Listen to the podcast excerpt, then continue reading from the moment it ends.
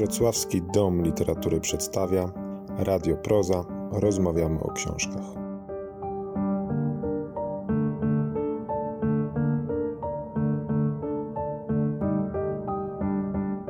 W piątym odcinku podcastu Radio Proza cofamy się do listopada 2019, kiedy to w prozie klubie Wrocławskiego Domu Literatury gościł Andrzej Ziemiański – ten autor powieści i opowiadań fantastycznych debiutował w latach 80., ale prawdziwą popularność zyskał w XXI wieku za sprawą cyklu Achaja. Obecnie w tym uniwersum Ziemiański umieścił akcję już 10 powieści i nic nie wskazuje na to, by miał na tym poprzestać. W końcu seria cieszy się ogromną popularnością wśród czytelników, a sam autor zdaje się nie narzekać na brak kolejnych pomysłów, o czym przekonać się można słuchając tego odcinka. Rozmowę poprowadziła Joanna Płoszej. Zapraszamy.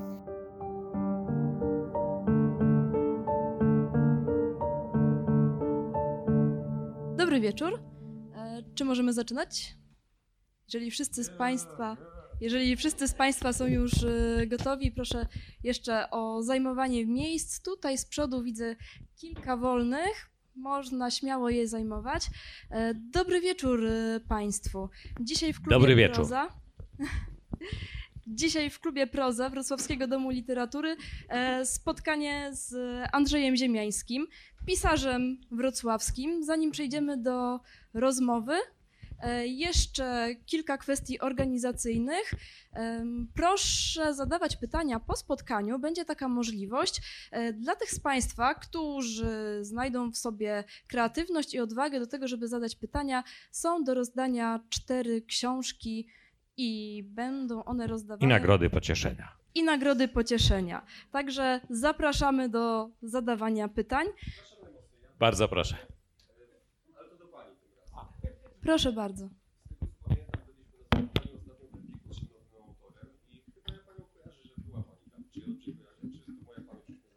Nie zawodzi pana. Ja kompletnie nie mam pamięci do twarzy. Eee, tak, no, no mam zawsze takie coś, że gdzieś, nie wiem, jedziemy z żoną na konwent czy coś, idziemy ulicą, ktoś się rzuca, a cześć Andrzeju, cześć, a pamiętasz? No pewnie, ale, ale pamiętasz? No jasne. Żona później pyta, kto to był? Nie wiem. Strasznie przepraszam. Jak krzywo będę dzisiaj mówił, proszę zobaczyć, ja mam krzywy mikrofon.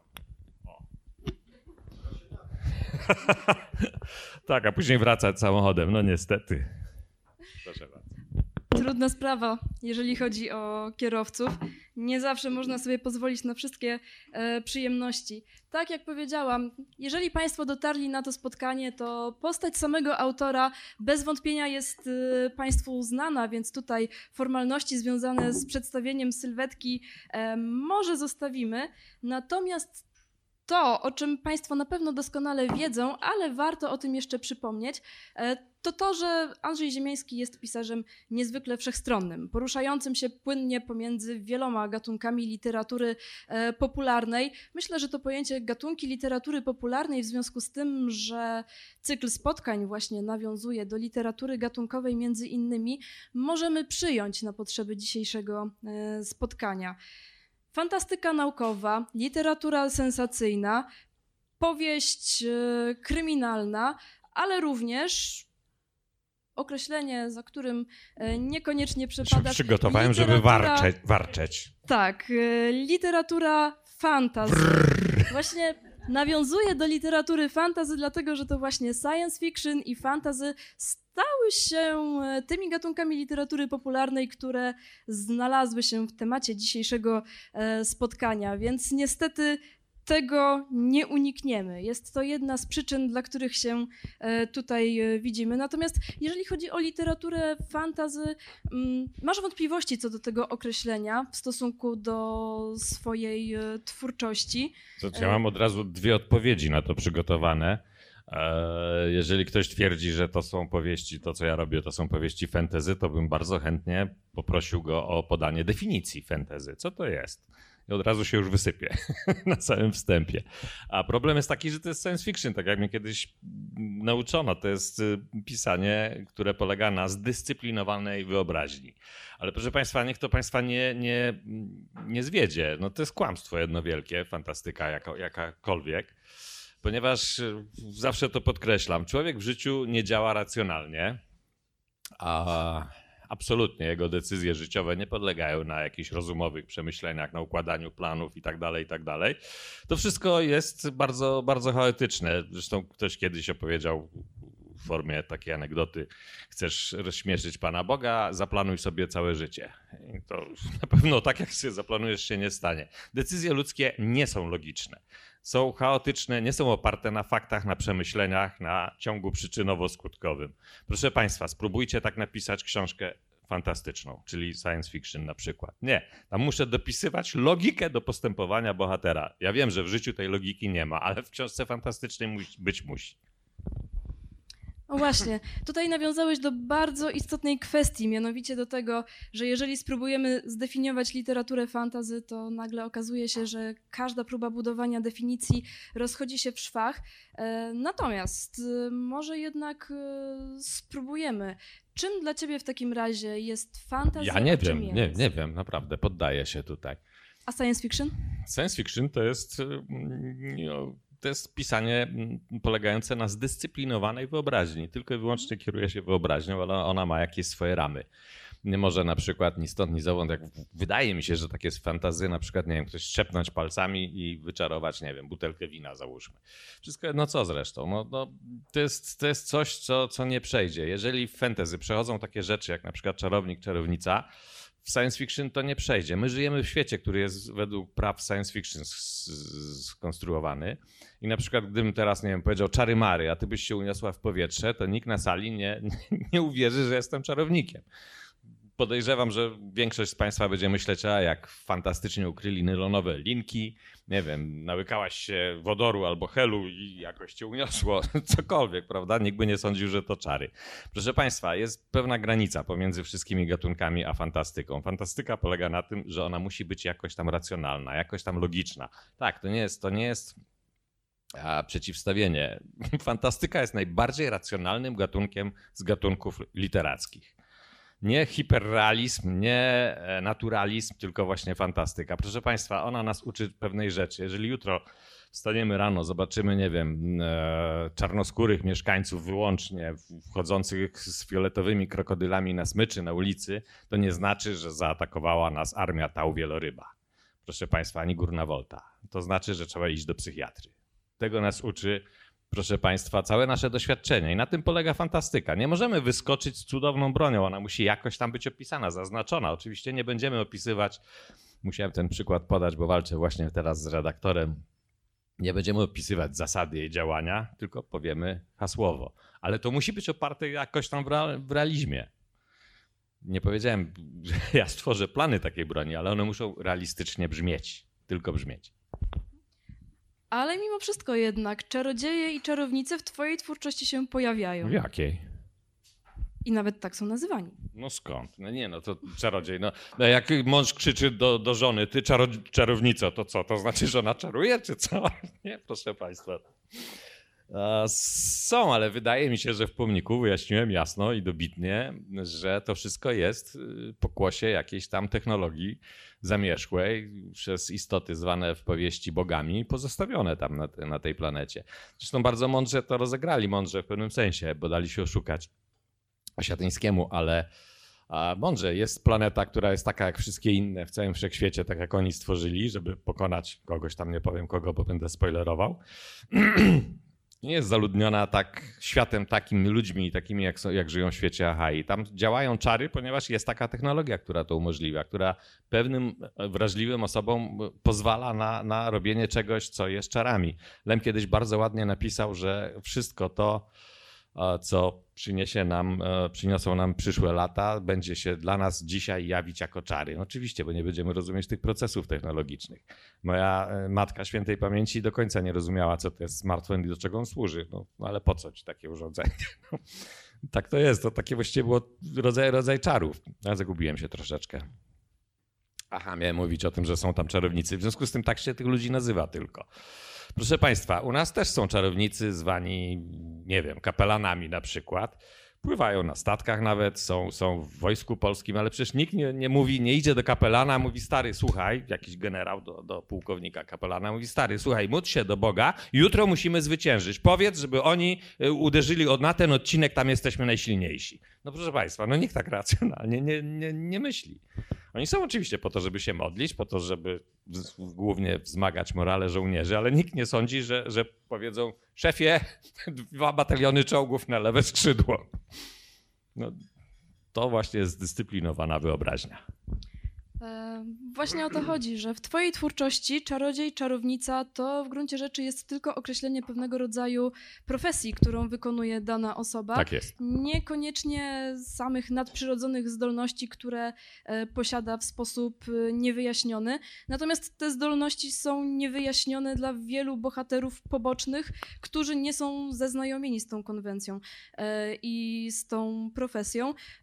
To troszeczkę tak jak e, kapłani właśnie starożytnego Egiptu, wykorzystujący swoją wiedzę do tego, żeby manipulować tłumem w gruncie Tak, no rzeczy. Prus doskonale to opisał właśnie jeden taki przepiękny przypadek, zupełnie niemożliwy, żeby to się zdarzyło w rzeczywistości, ale filmowo piękny. Zaćmienie słońca i pokazanie, jaką my mamy władzę nad bogami bez mała. Tak było zawsze w historii cywilizacji. Były w Grecji samootwierające się drzwi, których nikt nie dotykał, one się otwierały po rozpaleniu ognia i tak dalej, i tak dalej. W każdej cywilizacji jest coś takiego. No dzisiaj mamy Facebooka na przykład, który też tak działa. Nie wiadomo jak, ale jesteśmy w stanie, nie, my, nie jestem właścicielem Facebooka, broń Boże, e, jesteśmy w stanie jako cywilizacja ludzka przewidywać w tej chwili już wszystko, każde, każde ludzkie zachowanie. Także no to za czasów mojego dzieciństwa czy młodości to by było opisane jako czary.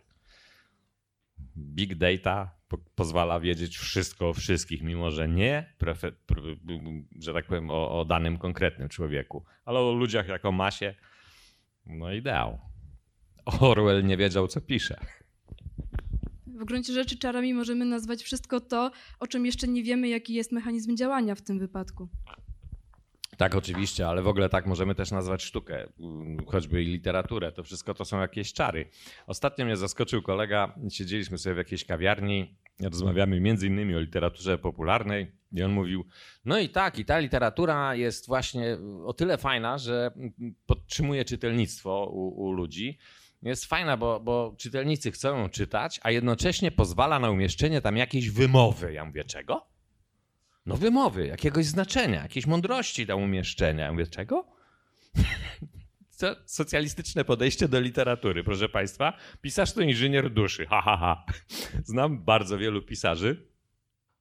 Większość z nich nie jest inżynierami, nie tylko duszy, ale w ogóle. A ja bym nie chciał słuchać mądrości, które oni mają do przekazania.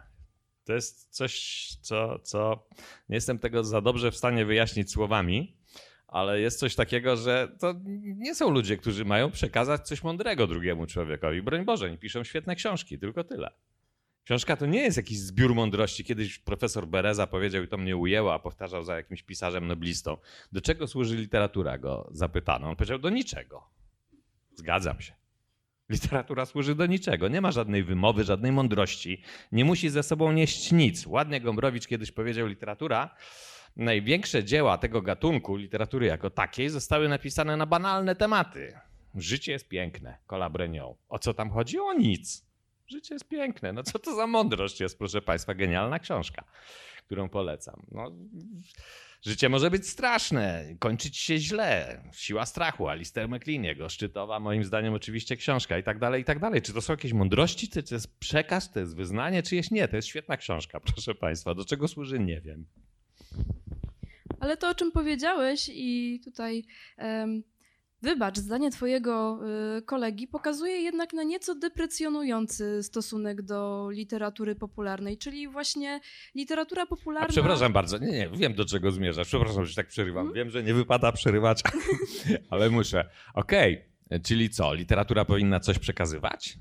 Nie, nie, nie. Właśnie to nie do tego zmierzam. Deprecjonujący stosunek do literatury popularnej e, w tym znaczeniu, że jednak literatura popularna zaczyna spełniać funkcję jako literatura dopiero wtedy, kiedy poza samą przyjemnością e, czytania coś jeszcze pod tą otoczką można, e, można zawrzeć. Będę drążył, co?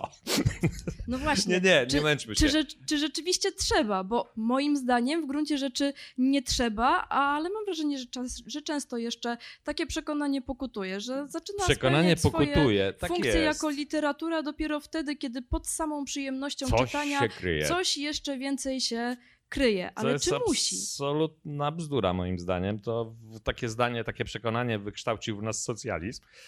I ci słynni inżynierowie dusz i to, że musi być literatura społeczna lub jakaś tam psychologiczna i tak dalej. I Ktoś, kto nie jest psychologiem, pisze literaturę psychologiczną. Nie, nie, to już jest, to już jest przegięcie naprawdę. E, Kiedyś nie tak dawno Jacek Inglot mnie zaatakował e, w Pegazie bodajże, mówiąc, że literatura popularna nie stawia trudnych pytań, na co mu odpowiedziałem i, i zabiłem biedaka, mówiąc, a literatura mainstreamowa stawia jakieś? Też nie stawia żadnych, więc to nie jest w ogóle żadne kryterium, proszę Państwa. Literatura to jest jedność. Książki albo nam się podobają, albo nie. Nie da się pisać pod czytelnika, ponieważ każdy lubi inny jakiś tam rodzaj literatury. I w związku z tym, no, czy, czy literatura musi coś ze sobą nieść, jakiś przekaz? Nie. Owszem, to jest odbicie poglądów autora, może poglądów to jest za, za, za mądrze powiedziane. Jest to opis tego, co autor chciał jakoś tak wyrzucić z siebie, jego, jego przeżycia, jego przemyślenia, siłę jego strachów wszystkich. Znowu posłużę się Meklinem, jakichś takich, nie wiem, pomroczności jasnych, gdzieś pomiędzy jakąś świadomością, snem, a życiem, realizmem, wspomnieniami, fantazją. A tam się gdzieś tworzy literatura. Na jakiej to jest zasadzie, nie mam zielonego pojęcia. Mogę powiedzieć, że to jest artystą, kto nie jest, ale nie jestem w stanie powiedzieć, dlaczego ja wiem, że ten człowiek jest artystą na przykład. Bo jego proza mnie przekonuje. Nie wiem, lubię wielu, wiele książek, wielu pisarzy. Żadnego z autorów nie uważam za jakiegoś wybitnie mądrego człowieka. Oni po prostu piszą, tak jak powiedziałem, świetne książki. Kiedyś przeżyłem, a propos tego, co jest sztuką, a co nie jest, przedziwną przygodę, to jeszcze był socjalizm i co jest ważne, dla powieści telewizory nie miały pilotów. Leżałem na kanapie z lekka skacowany, pamiętam, że była niedziela i nie chciało mi się podejść do telewizora, który był włączony i przełączyć. Było do wyboru za socjalizmu dwa kanały. Ja oglądałem ten drugi. Jakiś rzeźbiarz taki, co sobie rzeźbił kozikiem w drewnie, jakieś świątki ludowe, opowiadał, jakim on jest wielkim artystą. Ja tak leżałem, dorywując, stary, nie, nie opowiadaj głupot. No nie mu. A on tym kozikiem te tu świątki i tak dalej dłubał sobie i sprzedawał. Później jest wielkim artystą i tego, śmego i później powiedział coś takiego. A ktoś mnie namówił, żeby pojechać do Włoch. Pojechałem do Rzymu i widziałem rzeźby Michała Anioła. Przez następny rok nie potrafiłem niczego wyrzeźbić. I w tej sekundzie zrozumiałem, że jest to wielki artysta. Mimo, że kozikiem te świątki daje. I pewnie może bym mógł takiego samego świątka wyrzeźbić, ale, ale on był artystą. To mnie przekonało. Dlaczego mnie to przekonało? A nie potrafię powiedzieć. No niestety. Natomiast y, wracając jeszcze do tych kwestii, które właśnie związane są z tematem dzisiejszego spotkania, wybacz, ale będę drążyła y, Jasne, ten jasne. trudny temat y, związany z fantazy. Zadebiutowałeś w 1979 roku jako autor science fiction i z literaturą science fiction byłeś kojarzony przez długi czas, przez ponad dwie y, dekady. Natomiast na początku XXI wieku Achaja sprawiła, że jednak zostałeś być może y, zaszufladkowany. Nie zaszufladkowany, ponieważ y, biorąc pod uwagę różnorodność Twojej e, twórczości, trudno o tym mówić, ale kojarzony przede wszystkim jako autor literatury fantasy. Dlaczego Achaja okazała się tak przełomowa i dlaczego, jak sądzisz, dlaczego mogła wpłynąć na zmianę postrzegania y, Ciebie jako autora? Ja naprawdę nie wiem. E, e, Znowu posłużę się lemem. Napisanie książki w ogóle zaciera proces jej powstawania. W związku z tym nie bardzo jakieś takie mgliste obrazy tylko pamiętam. Nie mam zielonego pojęcia skąd się, skąd się wzięła Haja w takim kształcie i jej przede wszystkim przyjęcie. Natomiast wiem jedno. Ona nigdy się nie miała ukazać. Była pisana w związku z tym metodą garażową. Nie, to wypisa, wypisywałem tam sam siebie, po prostu jak lnę, jak szef, stąd się wzięły tam przekleństwa co drugie słowo. Ja się tutaj powstrzymuję, bo nie wypada, ale klnięcie ohydne i plugawe słowa niestety towarzyszą mi do dzisiaj. I pisałem naprawdę tak, jak czuję. To się miało nigdzie nie ukazać, ponieważ wtedy wiedziałem, że już się polska literatura gatunkowa, jak to ładnie Green mówi, nie podniesie prawdopodobnie, ponieważ skończył się socjalizm, a przez dokładnie 10 lat y, polscy pisarze się nie ukazywali. Ostatnią powieść tuż przed przełomem, czy w trakcie tego przełomu wydałem, miałem proces z wydawcą, który nie chciał płacić a proces, to była książka Dziennik Czasu Plagi, proces niby wygrałem, ale no, nikt nie chciał wydawać polskich autorów, bo się otworzyły granice i cała literatura popularna na zachodzie została w Polsce wtedy wydana. Osiągała nakłady milionowe, jakieś olbrzymie. Wydawcy tworzyli swoje własne fortuny i tak dalej, i tak dalej. A po 10 latach dopiero się okazało, że może, może jednak. Ale w związku z tym, że powstała e, Ahaja tak jak mówię, bez myśli o tym, że ona się gdzieś ukaże, była pisana do szuflady, dla siebie. E, dopiero. No dlatego powstała właśnie taka. To jest, to jest twórczość taka undergroundowa, garażowa, nie, nie. Um, pisana bez jakiegoś doświadczenia. Wiele osób mi jakby narzeka, że już dalej nie pisze w tym stylu, jak była pisana Haja, no ale już jestem innym człowiekiem. Już nie potrafię. Musiałbym sam podrabiać siebie, co jest dość głupie. Aczkolwiek oczywiście możliwe.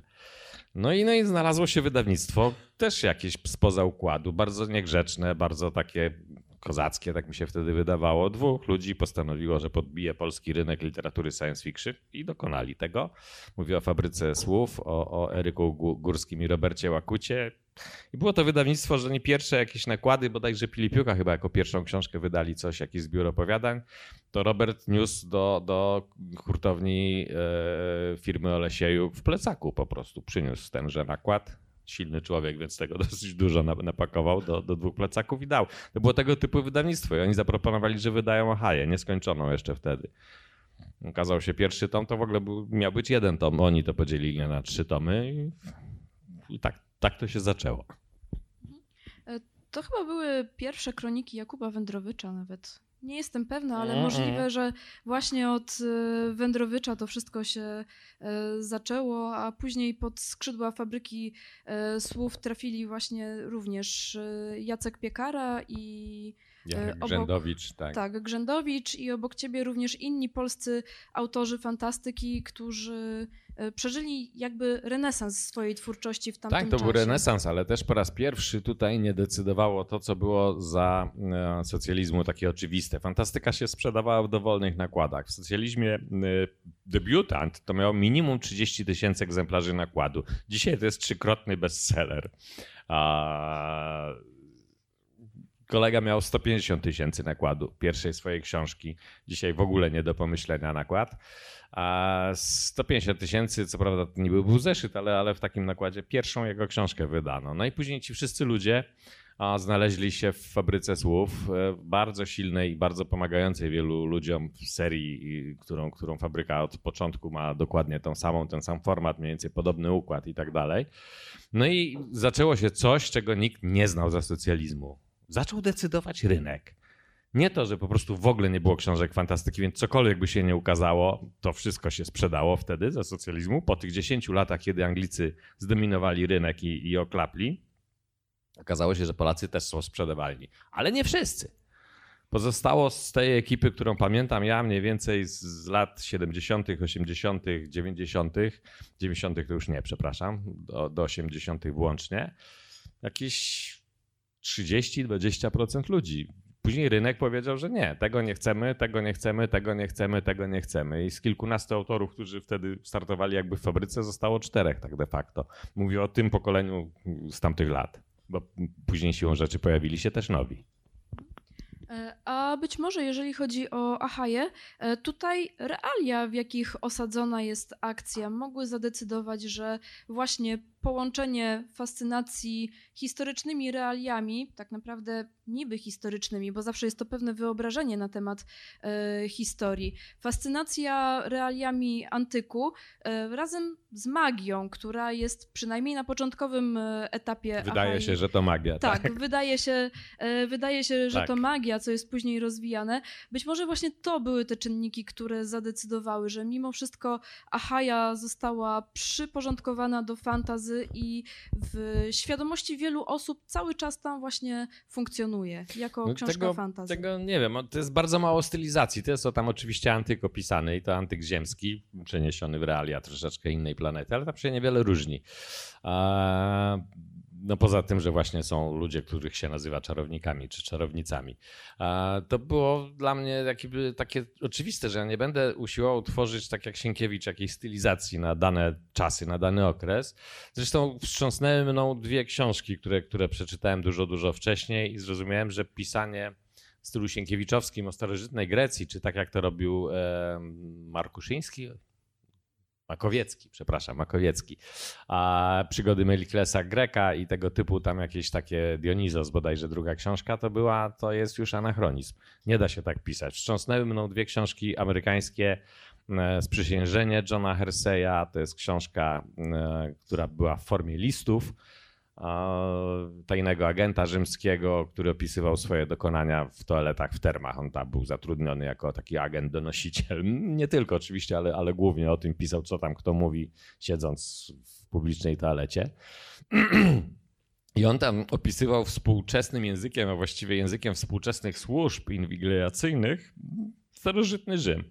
Robił to doskonale, a druga książka, która mną wstrząsnęła, to był Upadek Agatona autora Gardnera, nie pamiętam imienia już w tej chwili. To była książka, gdzie opisywał kłótnie rodzinne autor w starożytnej Grecji. Współczesne kłótnie, współczesnym językiem opisane. Oczywiście nie dotyczyły wizyty u psychiatry ani obsługi samochodu w warsztacie, bo, bo siłą rzeczy tego nie było, ale to było napisane dokładnie psychologicznie, mentalnie. On opisał współczesne osoby. Postanowiłem, że ja dokładnie zrobię to samo w Ahai pokazałem współczesnych bohaterów. Ja nigdy żadnego bohatera nie wymyśliłem. Współczesnych bohaterów umieszczonych w antyku. I dzięki temu też wydaje się właśnie, że Achaja jest bardzo współczesną e, powieścią. E, mimo pokazania Jest, bo to jest pewnych, o mnie, o kolegach, Tak, o, o mimo wszystkim, pokazania- co się w życiu zdarzyło. i nawiązań do wyobrażeń na temat e, antyku. Ale to jest też bardzo ciekawe, o czym mówisz, bo rzeczywiście w polskiej literaturze często pokutuje takie przekonanie, że jeżeli kreujemy realia, które nawiązują do wyobrażeń e, historycznych, e, to automatycznie musimy pisać językiem e, sienkiewiczowskim, dlatego że to jest jedyny słuszny język do pisania realiów historycznych.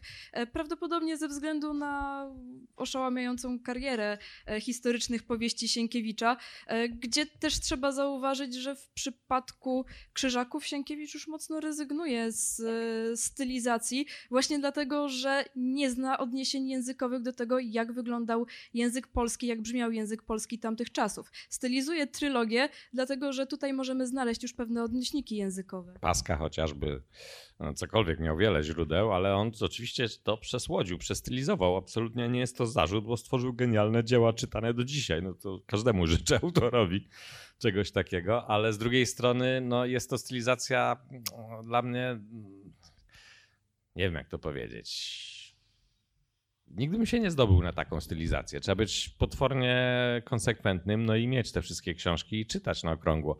Lem zaskoczył całą publiczność swego czasu, pisząc e, bajki robotów takim językiem jakby XIX-wiecznym, z początku XX wieku. Chodziło o takie pseudo-wyższe sfery, czyli jakieś takie, nie wiem, odpowiednik pani Dulskiej i, i te rejony w tym się poruszał bardzo dobrze.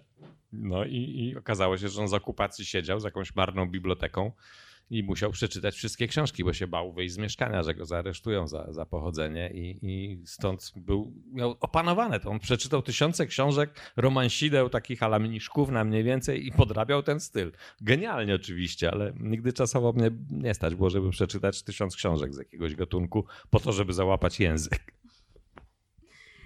Przede wszystkim najistotniejsze jest to, żeby pracować nad e, własnym stylem i własnym językiem, e, ponieważ można stworzyć pastisz języka każdego autora, tylko pytanie po co? Tak, bardzo słusznie. To nie, to cię to mija się z celem. Tak samo jak podrabianie samego siebie, podrabianie kogokolwiek. Najczęstsze pytania, na przykład jak prowadzę jakieś warsztaty literackie, czy, czy szkołę autorską, czy coś, to w jaki sposób należy pisać książkę? Mówię, nie wiem, no. Każdy sam niech sobie wymyśli. Ale nie, no to najlepiej chyba pójść na polonistykę. Mówię, nie znam zbyt wielu pisarzy po polonistyce, właściwie nie znam żadnego praktykującego.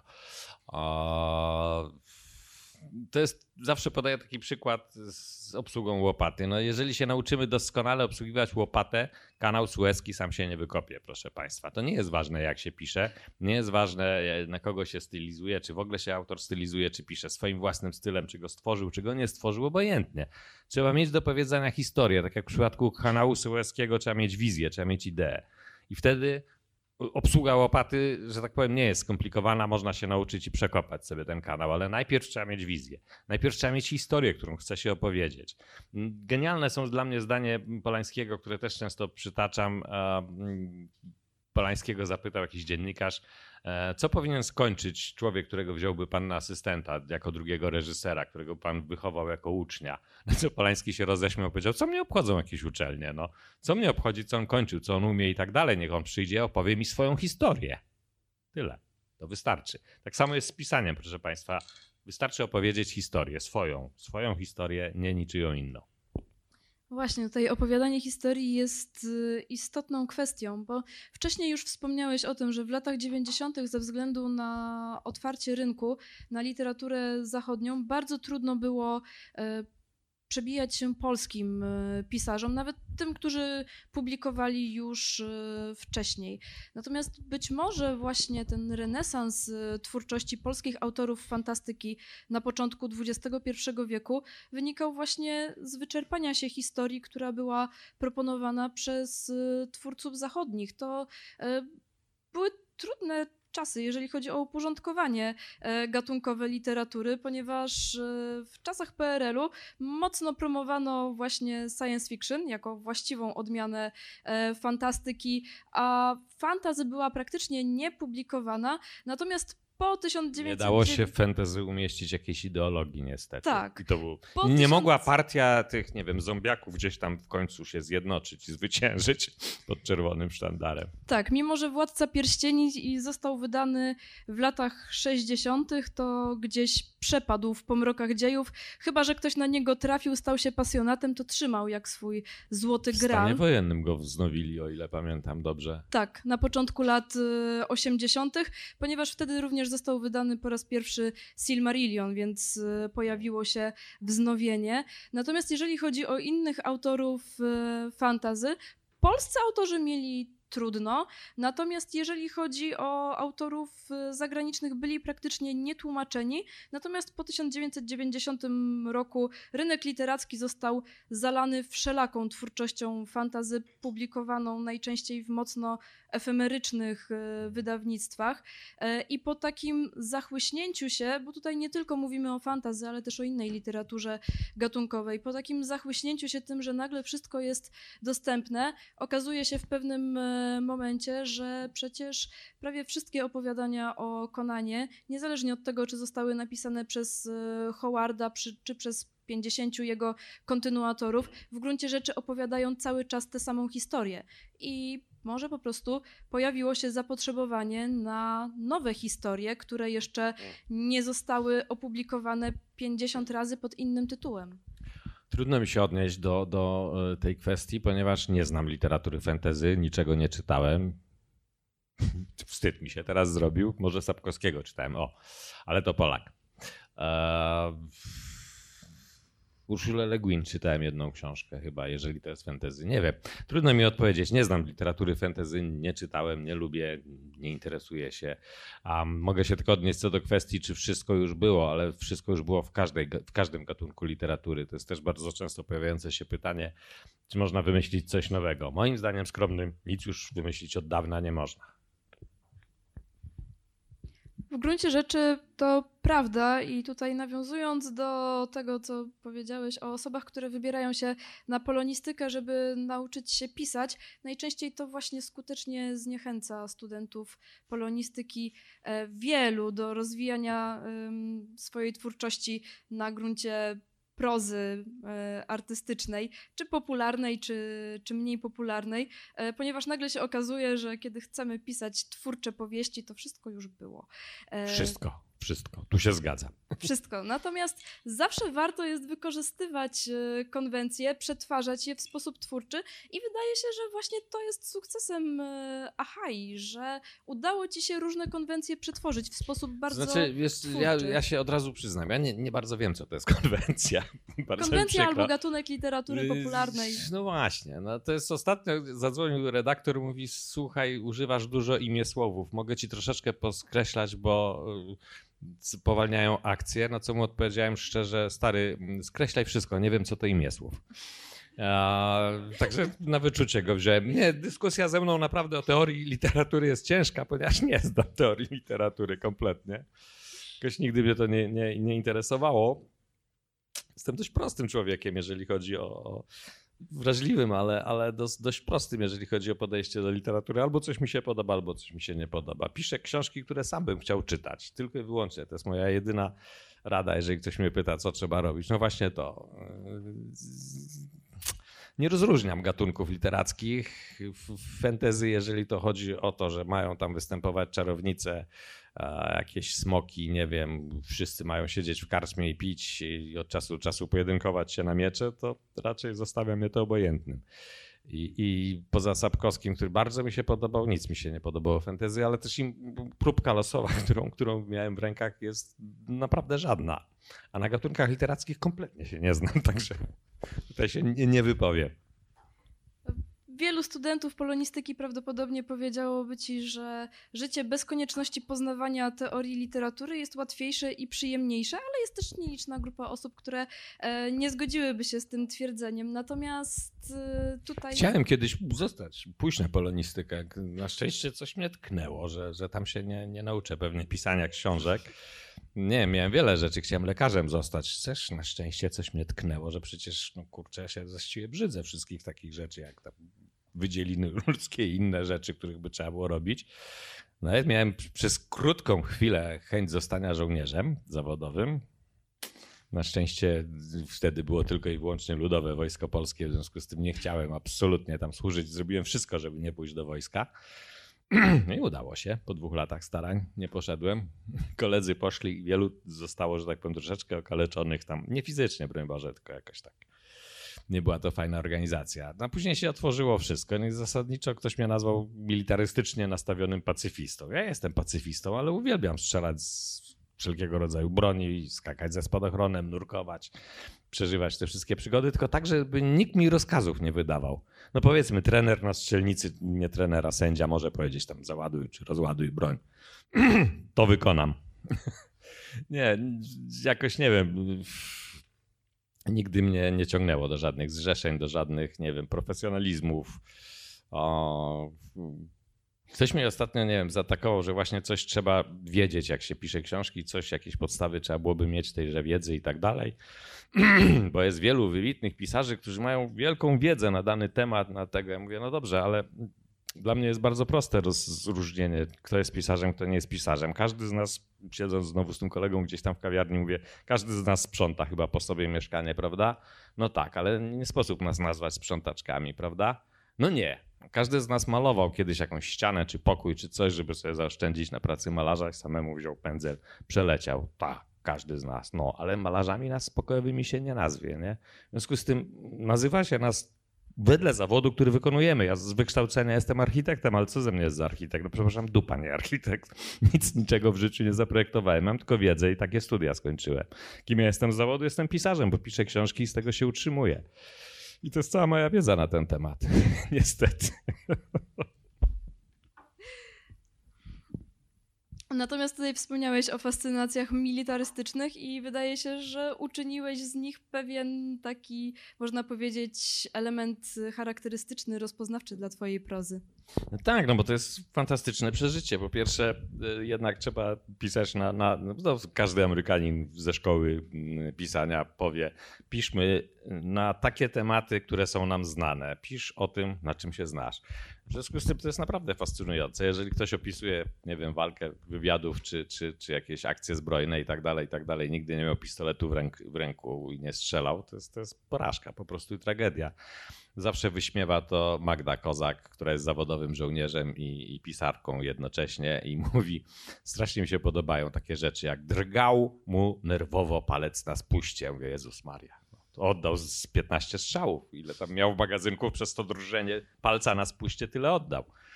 Dzisiaj spusty są bardzo wrażliwe. Nowoczesna broń jest pozbawiona bezpieczników. Lekkie drżenie leci. E, proszę Państwa, poza tym, kiedy jest przyjemne na strzelnicy, większość to jest takich typowych sportowców, strzelają z dwudziestki, dwójki, tak, mierzą, mierzą, mierzą, pyk, pyk. Fajnie jest przyjść, wyjąć 45, bum! I wszyscy jakoś tak od razu się odsuwają. O krok, dwa i tak dalej, i tak dalej. Zawsze mnie to bawi, niezmiennie. Tutaj właśnie też wcześniej wspomniałeś e, o tym, e, że w gruncie rzeczy właśnie, tak, znowu nawiążę do fantazy, że jest to gatunek literatury popularnej, który w gruncie rzeczy jest rozpoznawany intuicyjnie, tak jak powiedziałeś. Ale historyczne realia, magia, do tego jeszcze jakieś e, miecze, to wszystko okraszone dużą e, dozą e, fantastyki, co pokazuje, że tak naprawdę samo pojmowanie, rozumienie tego terminu jest mocno intuicyjne i niemożliwe do sprecyzowania. Natomiast science fiction o czym też już mówiłeś e, wcześniej, jest do sprecyzowania dużo łatwiejsze. Natomiast tak jak e, rozmawialiśmy w trakcie naszego poprzedniego spotkania, czasami się okazuje, że jeżeli odniesiemy się do tych sprecyzowanych definicji słownikowych, to nagle tutaj e, siedzący autor literatury science fiction okazuje się, że nie jest autorem literatury science fiction, ponieważ jego twórczość nie wpisuje się w definicję słownikową dla tego gatunku. Czy w takim wypadku jest w ogóle sens tworzenia e, definicji słownikowych i rozgraniczania? Co jest e, czym? To, to chyba nie ja jestem adresatem tego pytania. Ja naprawdę nie wiem. To, to szczerze całkiem mówię. Empik z tego ładnie wybrnął, żeby określić gatunek, w którym pisze, pisze tam na półce ziemiański. I jakoś tak bardzo ładnie ominęli wszelkie problemy z tym związane. Natomiast e, strasznie mi się podoba to, że właśnie no, fantasy jest jakoś tam intuicyjnie przez ludzi wyczuwane, ale to jest to, co przed sekundą mówiłem. Na przykład miecze to raczej oprócz komudy, przepraszam, oprócz komudy nikt nie włada. Komuda włada i z komudą nie radzę zaczynać, bo taki gniewny człowiek. Opowiadał mi kiedyś historię, jak gdzieś tam pili w piwnicy, po przebierani za szlachciców, czyli krucice za pasem, szabla u boku. No i ktoś tam musiał wyjść zapalić. Jakieś dwa typy wredne molestowały, właściwie nie molestowały, szarpały się z jakąś kobietą. No co ten szlachcic już podpity z lekko z papierosem sterczący mówi, panowie, no zbastujcie, no dajcie damie odejść w spokoju. O ty chamie jeden, ty będziesz nam, co? Panowie bracia, pomocy! Wyjął szable, dwudziestu facetów napitych z szablami rzuciło się w pogoń za dwoma lumpami. Tamci byli na szczęście trzeźwi. W związku z tym żyją do dzisiaj, ale z komudą nie radzę zaczynać. Jest to oprócz moich wydawców jedyny znany mi człowiek, który opisuje walki na miecze i on walczy na miecze. Szable, wszystko jest mu, broń biała jest mu tego. Dwóch moich wydawców, też nie radzę z nimi zaczynać. Po pierwsze, obydwaj są bardzo wysportowani i silni. Duży, tacy duzi są. I też walczą na miecze jako rycerze. Jeden nawet jako Rzymianin. Nawet sobie kupił o, skórę tygrysa z berlińskiego zoo, który tam gdzieś zdechł i to ma, taką, ma takie przebranie. Są pasjonujące powieści, z nimi nie radzę zaczynać. Z, z, takimi ludźmi, co tam piszą fantasy, że wyjął miecz i fechtował i coś tam, i coś tam, i coś tam, to ja się dam radę. Nie, żebym był jakimś tam szermierzem, bo nie jestem, ale wydawcy mi powiedzieli, co trzeba robić, a poza tym mam kolegę, z którym przesiaduję w kawiarni, jest co prawda lewakiem, co mi nie pasuje, ale... Znaczy nie, nie pasuje mi jego polityka, poglądy polityczne, ale on sam jest fajnym facetem. I też on jest szermierzem i też mi mówi, jak to się tam walczy, co się powinno robić. Mówi, a jak nie wiesz, co zrobić, bij po nogach. I tam. No i co zasadniczo się sprawdza. Kiedyś na takie y, ze styropianu miecze walczyłem na jakimś konwencie. Ktoś przyszedł, właśnie jakiś bardzo młody twórca fantasy i mówi, że mi pokaże, jak to się zabije. Mówię, e, tam pak, złamał, złamał mi się ten styropian, ale załatwiłem. Znaczy, nóg by nie miał, o, to już by mnie nie dogonił. Także nie, no naprawdę trzeba, trzeba byłoby się znać. Jeżeli ktoś pisze fantasy, to musi, musi wiedzieć. No, bardzo mi się podoba podejście Konrada Lewandowskiego, znanego pisarza o ksywie Przewoda z bodajże. A, to jest człowiek, który e, wszystko przeżył. Jak on coś opisuje, jak strzelanie z broni czarnoprochowej, to widać, że to przeżył. Jak wypił wódkę pomieszaną z prochem, jak się ma podły bimber tylko do tego, to najlepiej wsypać jed, zawartość jednego naboju, jednej łuski do, do środka, wymieszać z tą wódką i to się da wtedy wypić.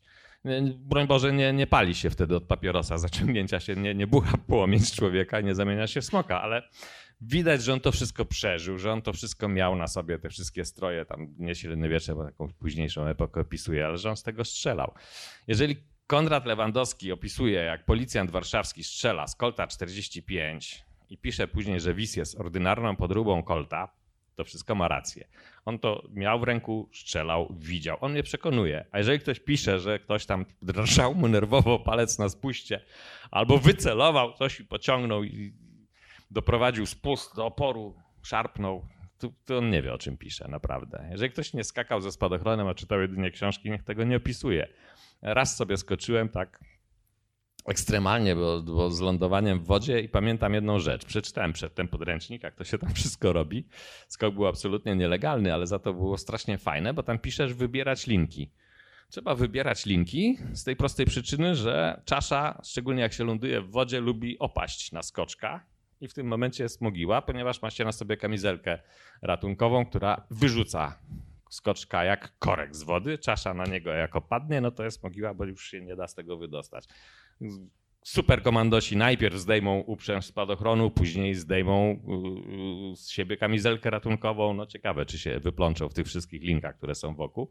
Zanurkują bardzo głęboko i wypłyną gdzieś tam. Może komuś się uda jednemu na sto taki, taki wyczyn zrobić. Więc trzeba je wybierać z przodu, żeby czasza poszła do przodu. No, tak pisze w podręczniku. No to zacząłem ciągnąć za te linki. Nikt w podręczniku nie napisał, że one wyglądają jak stalowe druty. Dosłownie, nie da się tego pociągnąć, przynajmniej ja nie potrafiłem. Myślę sobie, no to już po mnie, nie? Chlas, lecę, lecę. Przed skokiem zadzwoniłem do, do, do żony, do ówczesnej narzeczonej i mówię, wiesz, będę skakał ze spadochronem kompletnie nielegalnie.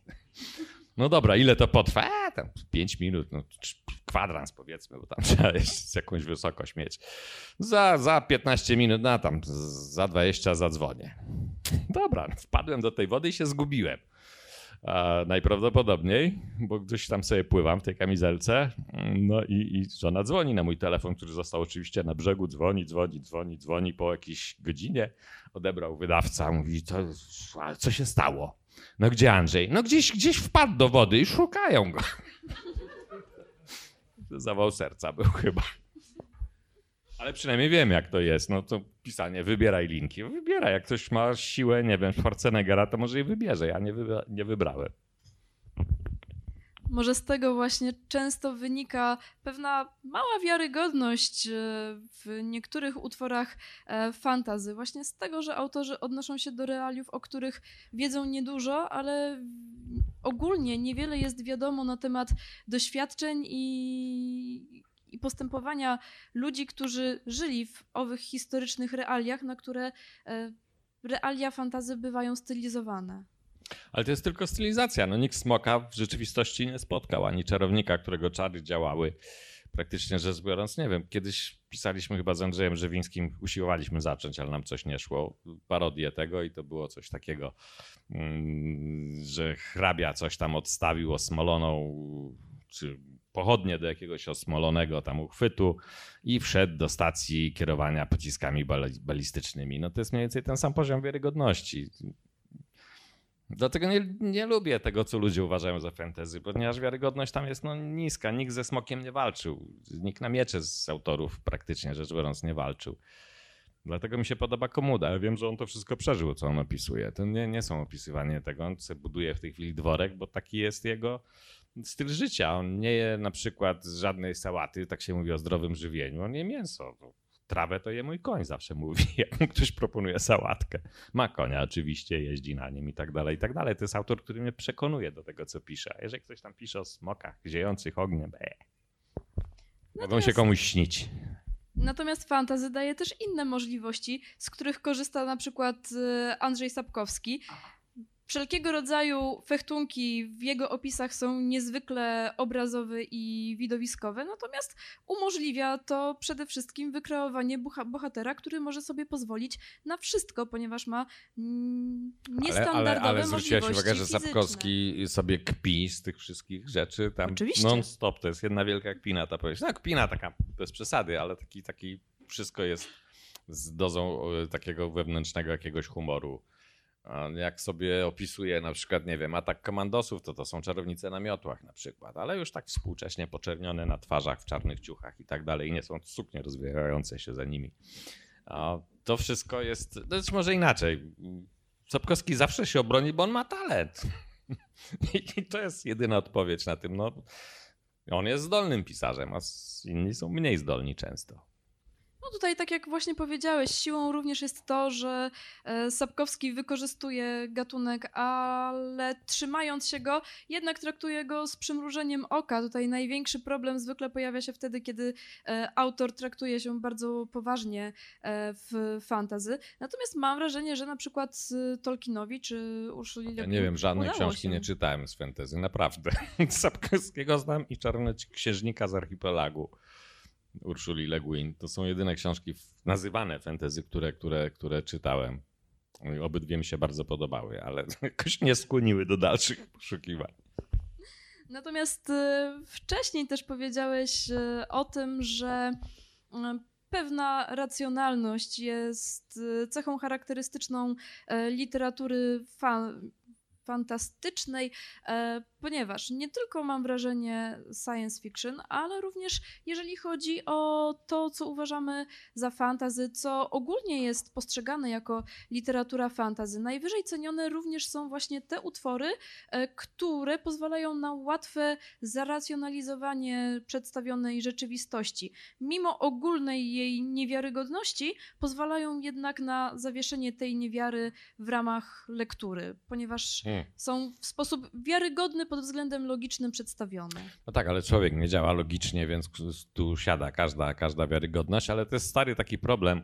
A łatwiej byłoby to pokazać chyba na różnicy pomiędzy literaturą a filmem. Kiedyś w szkole filmowej w Łodzi ktoś powiedział, jakiś scenarzysta, i to znany, nie pamiętam niestety nazwiska, powiedział, że pisarz taki zwykły, który pisze powieści, nigdy nie zostanie scenarzystą. I tu się całkowicie zgodzę. Scenariusz nie musi być logiczny. Powieść musi być logiczna. Logika jest przypisana przez autora. On to symuluje tą logikę oczywiście, bo nie jest w stanie też logicznie, sam jest człowiekiem w końcu, nie jest istotą logiczną. I niemniej symuluje tą logikę, że coś wynika z czegoś i tak dalej, i tak dalej. Jest to zupełnie inny typ pisania niż pisanie scenariusza. Zwróćcie Państwo uwagę, że każdy praktycznie rzecz biorąc scenariusz w powieści nigdy nie przejdzie. To, co wierzymy, bo widzimy, to jest taka właśnie magia, to są czary. Widzimy, czyli to ma rację. Kiedyś się kłóciłem z ojcem a, bardzo długo. A, we wrześniu zawsze telewizja polska pokazywała atak e, Niemiec na Polskę i pokazywało tam, jak niemieckie Messerschmitty zestrzeliwują polskie samoloty dwupłatowe i tak dalej, i tak dalej. Zawsze mówiłem ojcowi, ojcu, a, to jest e, niemiecki film propagandowy nakręcony już po kampanii w 1939 roku w Czechosłowacji. Korzystano tam z czeskich samolotów dwupłatowych, przestarzałych okrutnie. Czesi mieli nowsze samoloty i myśmy mieli nowsze samoloty. To jest po prostu film propagandowy, ale pokazują. Mówił ojciec. Obraz go przekonywał, ja nie. Pokazałem mu artykuł naukowy ze skrzydlatej Polski, żeby już zaprzestali w telewizji pokazywać tej głupiej niemieckiej propagandy. Nie, to komunistom pasowało, w związku z tym pokazywali do znudzenia. Cały czas ten sam odcinek, jak Messerschmitt zestrzeliwuje polski dwupłatowy samolot. Żadne źródła, kiedy pisało, że w 1939 armia polska nie miała ani jednego samolotu z dwoma płatami, ani jednego. Nie, przecież widział. Proszę Państwa, to samo jest z filmem i z literaturą. Wyobraźcie sobie, nie wiem, jakikolwiek film a, przełożony na powieść, odwrotnie niż się zazwyczaj robi, czyli z powieści robi się film, albo w ogóle ze scenariusza nieopartego na niczym robi się film. Teraz spróbujmy napisać powieść na podstawie filmów. Zobaczmy scenę, na przykład ucieczki bohatera i jakby to teraz opisywał pisarz, to co widać na ekranie. Główny bohater ucieka, ogląda się. Sześć metrów za nim są goniący. Goniący są coraz bliżej głównego bohatera. Główny bohater ogląda się po raz drugi. Goniący są dwa metry od bohatera. Na twarzy bohatera widać strach od strony goniących. Są już o wyciągnięcie ręki do bohatera. Główny bohater ogląda się. 30 metrów za nim są goniący. I tak dalej, i tak dalej. No w powieści to nie przejdzie, proszę Państwa. No, nie przejdzie. A proszę bardzo, poszukiwacze zaginionej arki. Montaż, jak ta kula leci na głównego bohatera. No już dochodzi, tak już ociera mu się o plecy. Następne spojrzenie z 30 metrów dalej. Następne spojrzenie 5 metrów za nim. Później znowu 40 metrów z tyłu. No proszę Państwa, no. Obraz przekonuje. Literatura niestety musi być jakoś tam logiczna.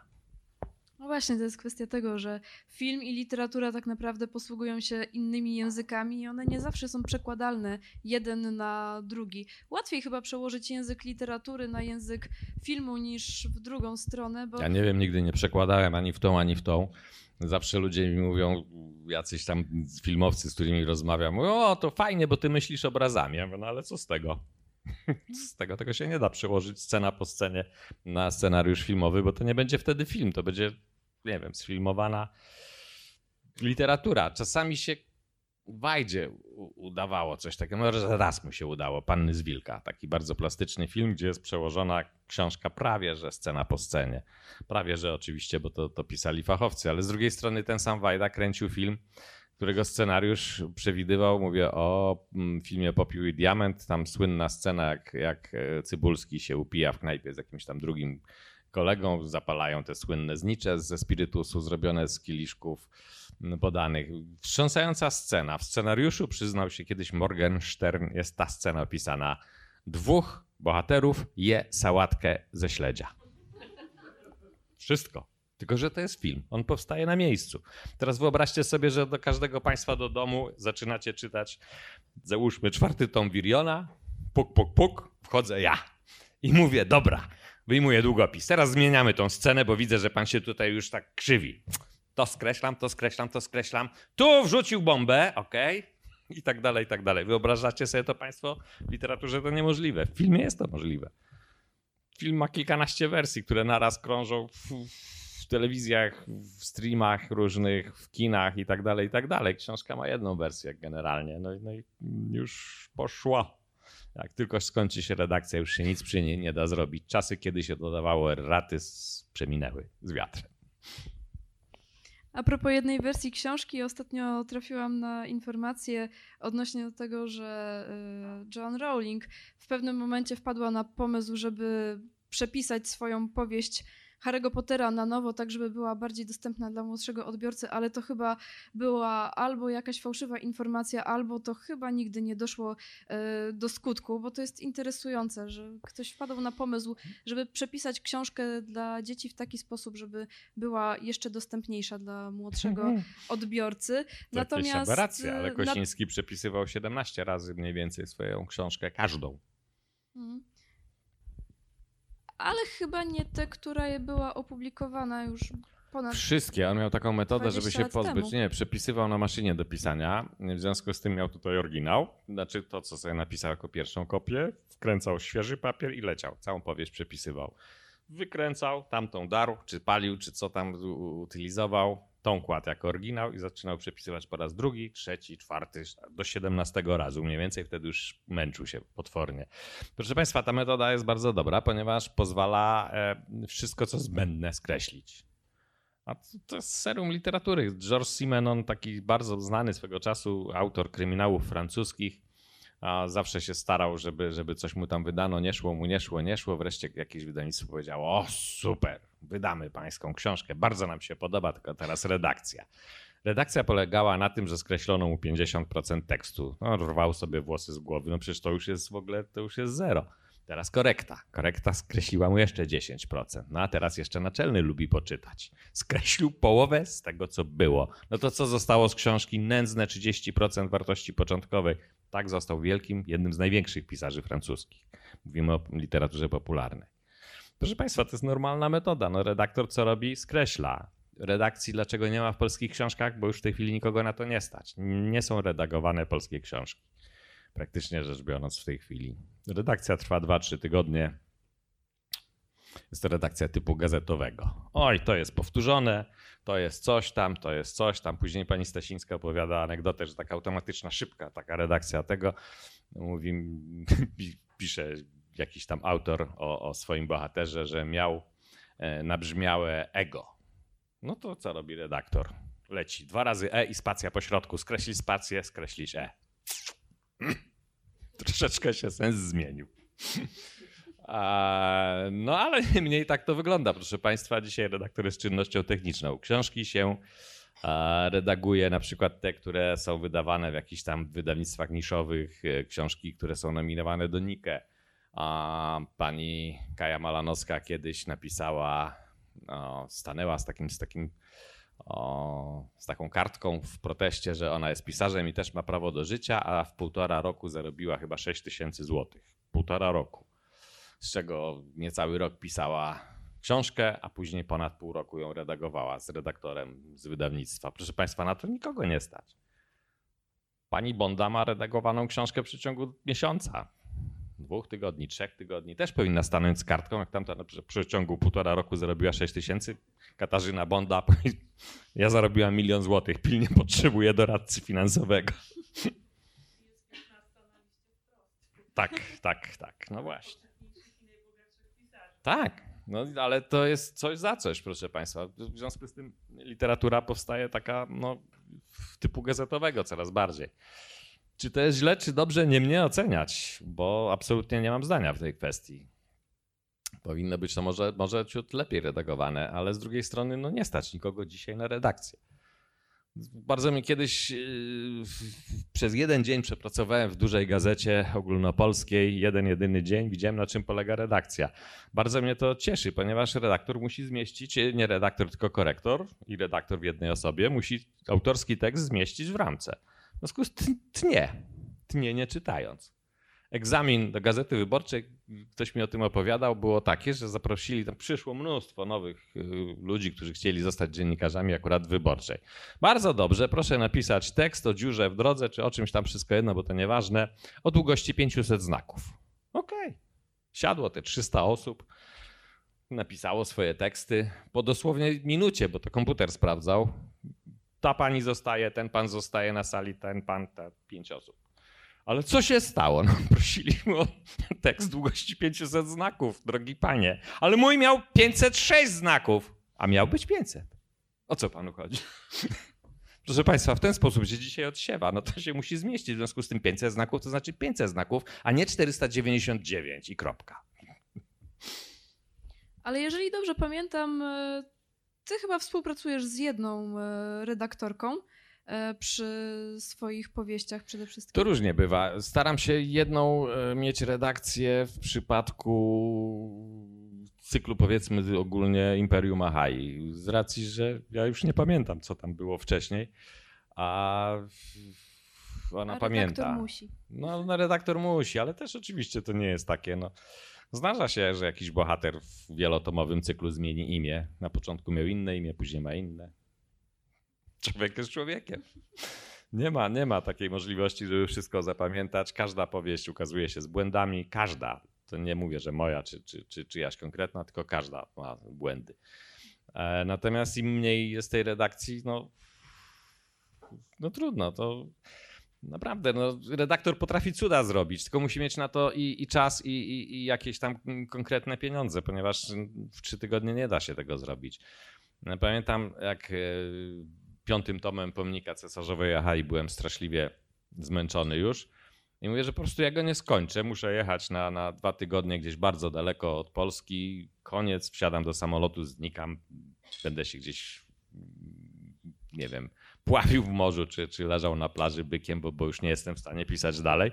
No i mówię, do, do, dzwonię do, do redaktora, do właściciela fabryki słów. Mówię, Eryk, E, muszę wylecieć w związku z tym, ponieważ wtedy akurat były jakaś taka nawała aktów terrorystycznych, więc mówię, gdyby mnie terroryści zabili, niech y, pomnik skończy i mówię tutaj nazwisko autora z fabryki jednego jednego z fajniejszych tam tego. On mówi, nie no nie zabiją cię, no nie przesadzaj, terroryści teraz do Europy przyjeżdżają, więc jak pojedziesz gdzieś tam na daleki wschód, to tam akurat cię nie zabiją. Nie, spokojnie.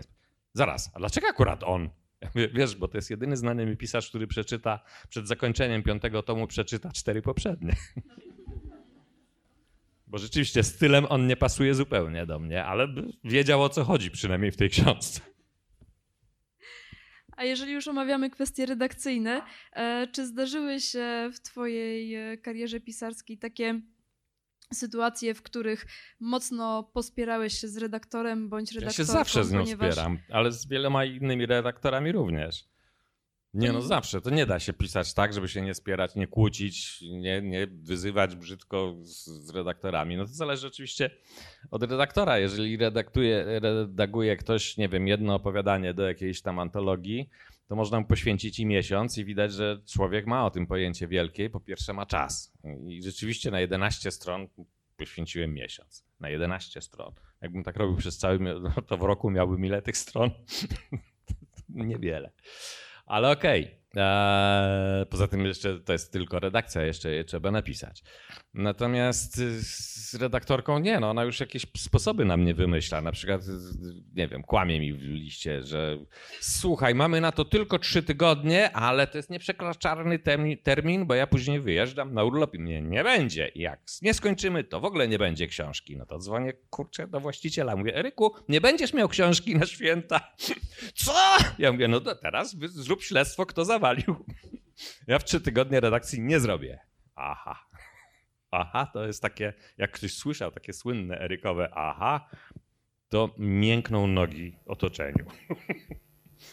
E, No i tak to bywa. No, no, i- no i się tak przerzucamy. No, proszę Państwa, to jest walka. Życie to jest walka. Pisanie książek jeszcze gorsza. A pamiętasz może y, taką sytuację, w której bardzo mocno broniłeś jakiegoś wątku, mimo że redaktor chciał go usunąć i udało się Za ten młodu. zatrzymać?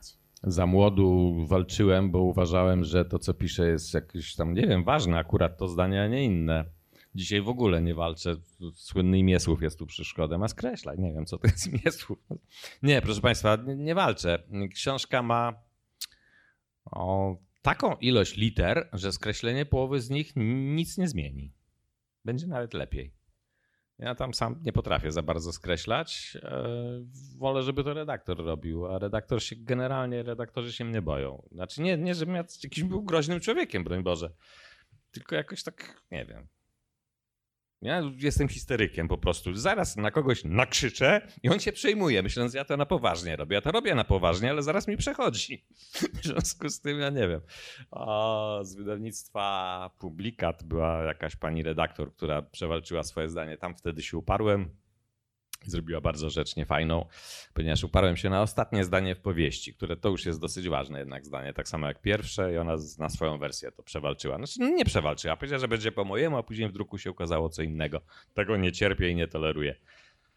Proszę Państwa, ale to, no, błędy się zdarzają i nie ma na to żadnej redakcji, żadnego tego. Pisze na przykład, że ktoś tam był na placu Nankiera, redaktor pisze plac Nankiera, co sprawdziłem, korektor sobie dodaje, bo Word mu poświeci, podkreślił na czerwono Nankiera, więc zasugerował Word plac Bankiera i jest we Wrocławiu na placu Bankiera.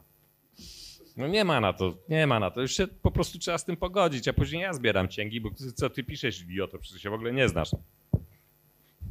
Nie czytam swoich książek, dlatego żeby jeszcze bardziej nie posiwieć.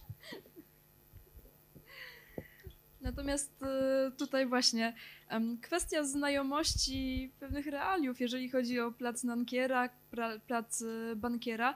E, Co dla ciebie było takimi trudnościami w kreowaniu rzeczywistości tej, która bardziej odnosi się do realiów e, wyobrażeń historycznych, jak świat e, Achai, E, a co było największymi trudnościami w kreowaniu rzeczywistości przyszłości bądź mniej odległej e, przeszłości, jak w opowiadaniach. Odpowiedź jest bardzo, bardzo prosta na to pytanie. Jeżeli pisanie sprawia pisarzowi trudność, to powinien zmienić zawód.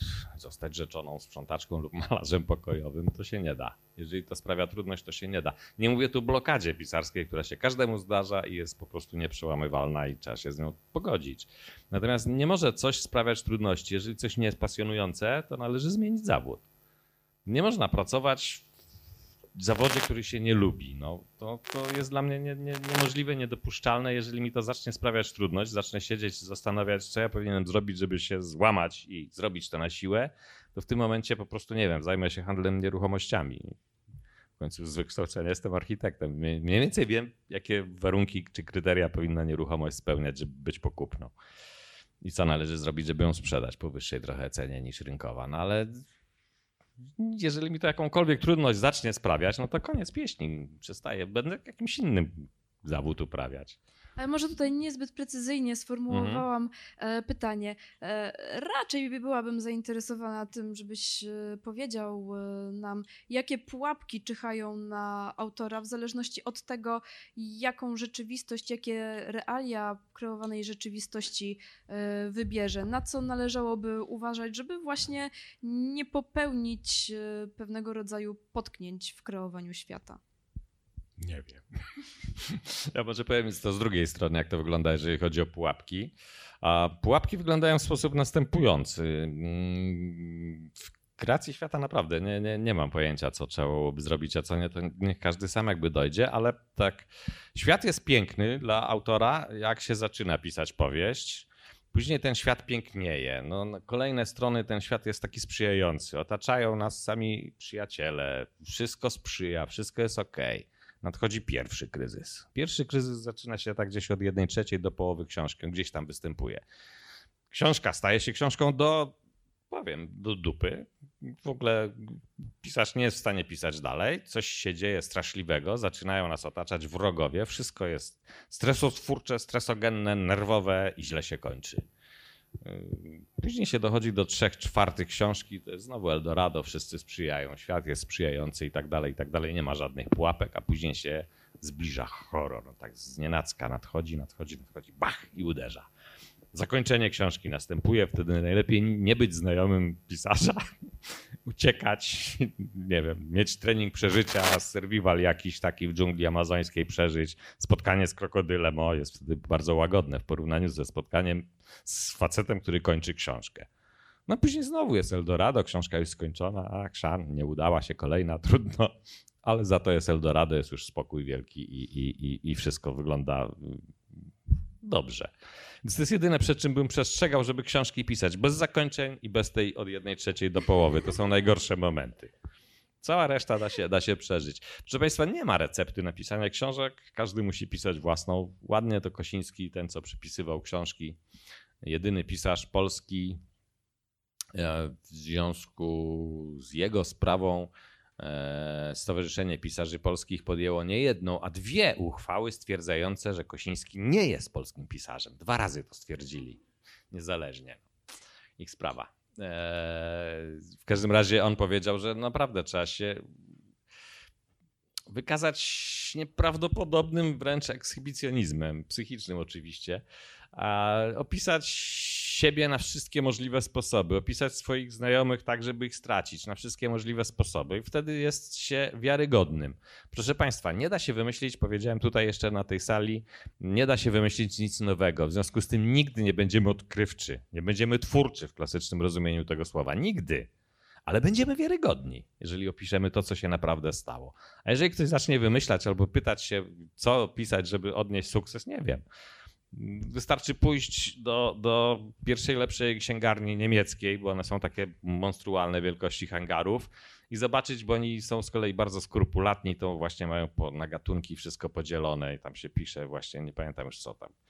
Fantastyka, tylko to po niemiecku wszystko niestety. Ktoś musi tłumaczyć w moim przypadku fantastyka grozy, fantastyka czarna grozy, fantastyka jakaś tam mroczna czarna grozy, wampiren, osobna szafka stoi wielka, taka może nie szafka, a szafa wielka i tak dalej. No i w tym się połapać to w ogóle jest trudno, żeby tam przejść. Proszę Państwa, co należy pisać, to ja nie wiem. No, no, każdy musi sam odnaleźć tą drogę. Doskonale rozumiem takiego Lema, który wspominał kiedyś, pojechał, będąc obywatelem socjalizmu, na zachód, na targi we Frankfurcie, tylko tym nad Menem. I tam zobaczył właśnie hangary i stosy po dachy tych hangarów, jakichś książek. Mówi, ja chcę do tego dołożyć tą swoją cegiełkę. No przecież to jest niemożliwe. Tam są już takie ilości tych dzieł, to jest niemożliwe. Nie mam takiej możliwości. Stał się jedynym znanym na zachodzie wtedy e, pisarzem polskim. Jedynym. Nie było drugiego. Ktoś powie zaraz, no jak, Mrożek, Gombrowicz to są nisze.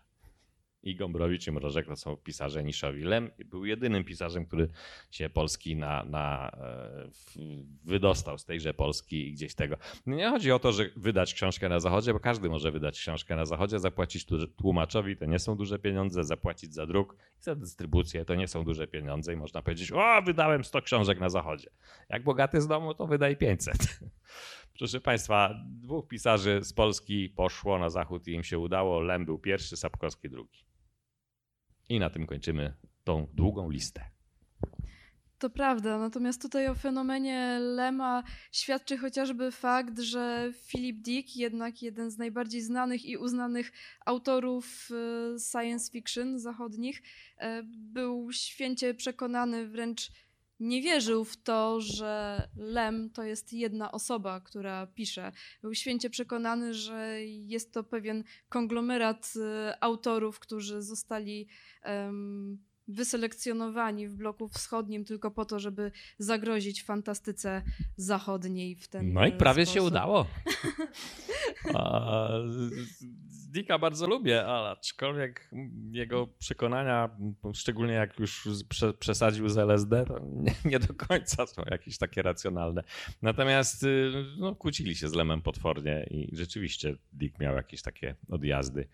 Lem też miał swoje odjazdy, a jeżeli ktoś chce poznać epokę, to proponuję przeczytać listy Mrożka i, i Lema do siebie wzajemnie. To jest genialne. Pokazuje, że nic się nie zmieniło na świecie, nic się nie zmieniło w e, literaturze, a szczególnie w literaturze polskiej, jak to powiedział pewien Czech, to jest dżungla. Wszyscy zjadają wszystkich, tak? Dzisiaj tak samo jest, dokładnie.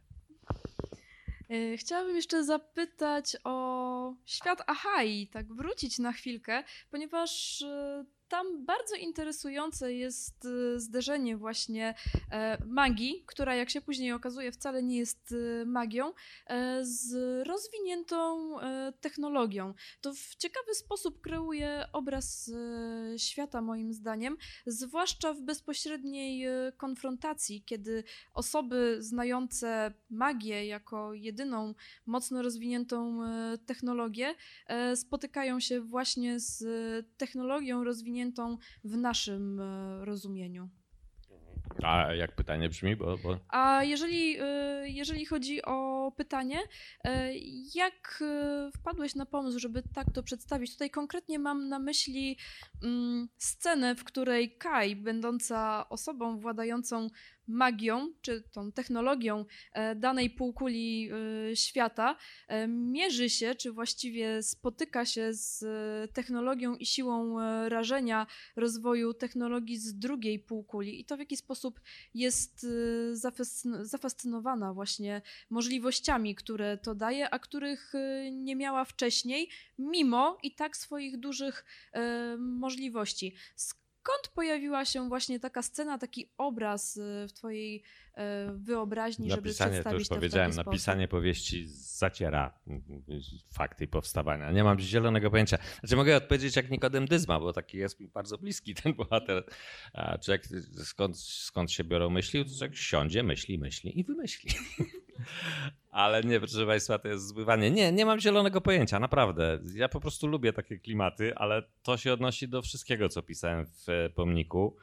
No, lubię zderzenia kultur, ale to nie, nie mogę tego odnieść do konkretnej jednej sceny. Nie wiem, skąd się biorą pomysły, nie jestem w stanie odpowiedzieć. E, w desperacji, jak już ktoś bardzo napiera, mówię, że z pomysłodajni nie wiem, w Gibraltarze gdzieś tam, czy, czy w Maladze, to było, nie pamiętam, był taki sklep Bazar Fantasy, umieściłem zdjęcie na Instagramie, do którego zresztą zapraszam. Skąd autor czerpie pomysły? Z pomysłodajni, która się nazywa Bazar Fantasy, tam był właśnie jakieś ciuchy tam z tego. Nie umiem odpowiedzieć na, na, na pytanie, skąd się coś bierze. To, to jest poza mną. Zainteresowało mnie to głównie dlatego, że bardzo pod podobną sytuację możemy chyba odnaleźć e, w lodowej opowieści, kiedy e, bohaterka również e, spotyka istotę pochodzącą z innej kultury i również jest przez moment zafascynowana właściwie siłą rażenia technologii, jaką ta istota ze sobą e, przywozi. Natomiast ta konfrontacja wypada zupełnie inaczej. Kai podąża za swoją fascynacją, natomiast w lodowej opowieści bohaterka jednak tę fascynację odrzuca. I tutaj właśnie podobieństwo pomiędzy tymi dwiema A, tak, bo, sytuacjami bo w przeciwieństwie do Kai. Zoe z lodowej opowieści spotkała swojego Boga, a kogoś, kto mógłby nim zostać i właściwie tak naprawdę został. To był Bóg złośliwy, zły, który zniszczył gatunek ludzki tak naprawdę, zrozumiał tylko, że on bez ludzi nie może przestać istnieć. W związku z tym będzie istniał w nieskończoność, a to jest straszliwa jakby, nie wiem, kara, nie kara. Kai nie, nie dożyła do momentu, kiedy spotkała bogów. E, Wszystko przed nią, można by powiedzieć, ale, ale to jest właśnie ta różnica. Ona nagle zrozumiała, Zoe, że ona rządzi Bogiem, że to Bóg jest wymysłem człowieka, a nie odwrotnie. Nie Bóg w przypadku Zoe ją stworzył, tylko Bóg został stworzony przez jej przodków. I stąd jest, ona się przekonała, że co z tego, że on ma jakąś nieprawdopodobną broń, skoro nie jest w stanie jej użyć, bo wtedy by zniszczył to, te resztki ludzkości. To jest jedyna siła, która może go znowu powołać do niebytu, czyli zniknąć tego Boga. A natomiast Kai to traktuje wszystko jakoś tak instrumentalnie. To jest taka bardzo prosta kobieta, bardzo młoda przede wszystkim, może tak. I, i, I dla niej wszystko jest jakby no, fascynujące, nowe, wspaniałe i wszystko nadaje się do wykorzystania. Taki typowy self-made y, woman, y, która, która no, jakby ogarnęła taki. Jest to osoba, która, która mm, bardzo wiele jest w moim otoczeniu. Może bardzo wiele to przegiąłem, e, mniejszość na pewno, ale to są, to są właśnie osoby, które, które same się stworzyły i w związku z tym one są wspaniałymi obserwatorami, same potrafią o sobie decydować i Kai usiłuje taka być. No. Także jeszcze parę lat i dajmy jej chwilę. A spotkamy ją jeszcze? Nie wiem. Nie, mówię szczerze, nie wiem, nie wiem. W tej chwili y, piszę Wiliona, jeszcze mam takie dwie rzeczy, które, które sobie zamyśliłem i które muszę koniecznie napisać. No i jeszcze wydawca mnie koniecznie namawia, żeby Wirion spotkała Haję, albo żeby zamordował Legion Moj. Y,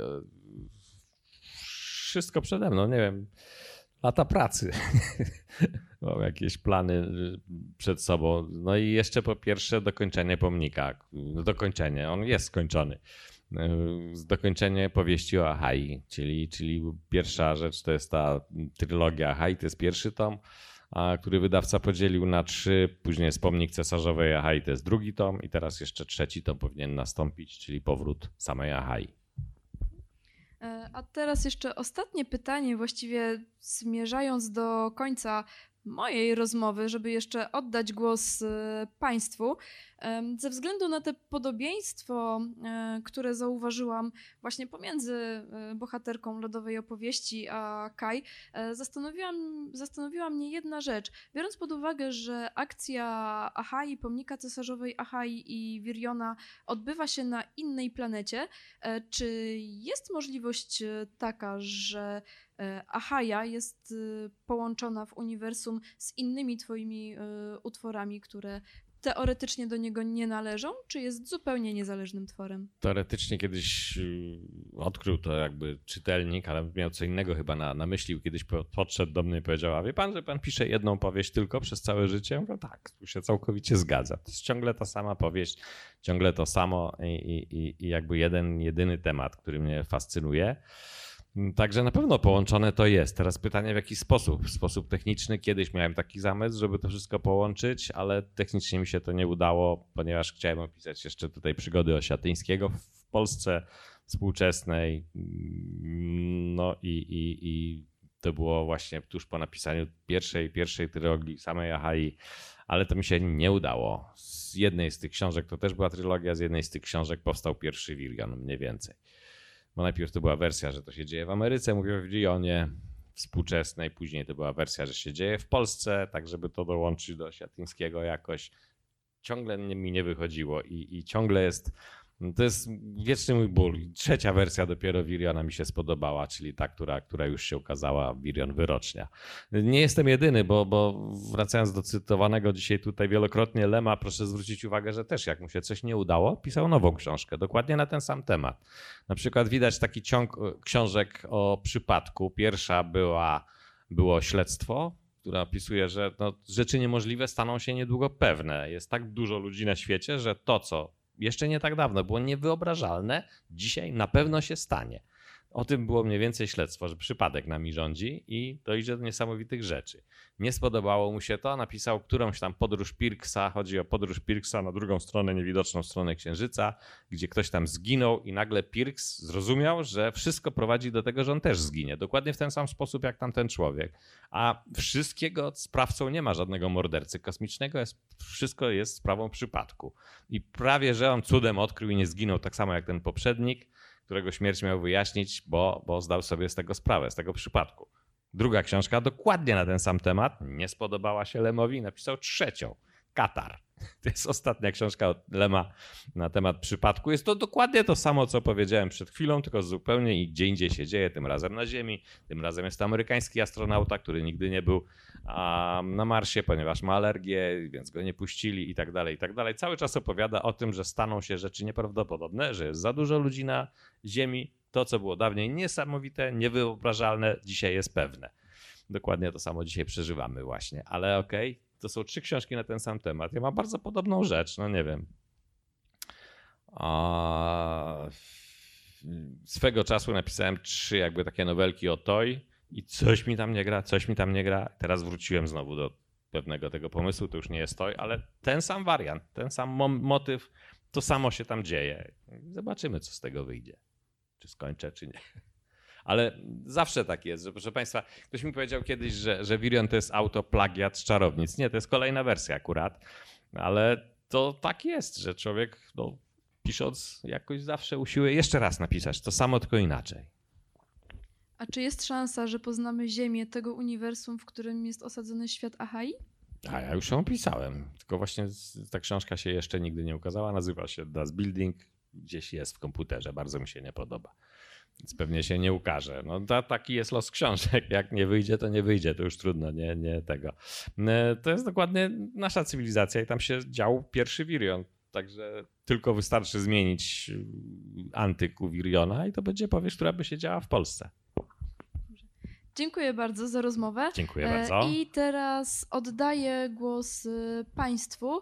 Natomiast y, niestety nie mamy do dyspozycji mikrofonów bezprzewodowych, dlatego proszę Państwa albo o podchodzenie tutaj do mikrofonu, albo jeżeli mają Państwo donośny głos, to mogą Państwo zadawać pytania z miejsca.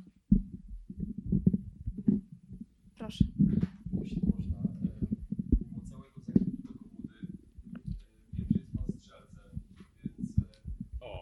Teraz widzę.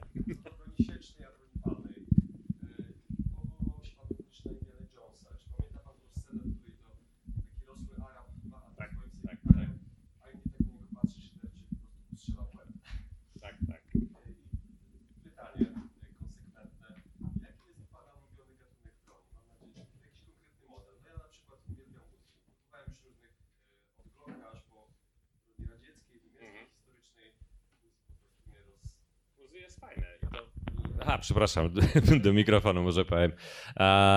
Pytanie było, jaki jest mój ulubiony rodzaj broni. Y, najbardziej ulubionym jest Colt 1911. A akurat mam w produkcji firmy Kimber, a nie, nie, nie oryginalny, ale firma Colt już nie istnieje. Niemniej jest to bardzo precyzyjna, przepiękna spluwa 45 z potwornym odrzutem, podrzutem. Proszę? No WIS jest, ma zmieniony kaliber. To jest właściwie złożenie dwóch broni. Colta 1911 i Browninga High Power. Nie? Tam są z jednej i z drugiej. Plus jedno rozwiązanie genialne wyrzucenia nie wiem jak się to nazywa, takiej żerdzi, na której jest sprężyna oporopowrotna. W kolcie to trzeba mieć dodatkowy przy, przyrząd, żeby rozłożyć kolta. Wisa się rozkłada bez przyrządów. To jest jego. Proszę? Jak Glocka, jak Zigzauera, jak wszystkie inne właśnie te pistolety.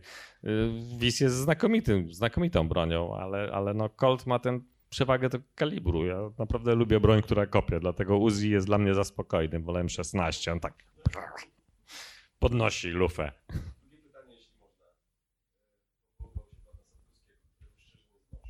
A. Mhm.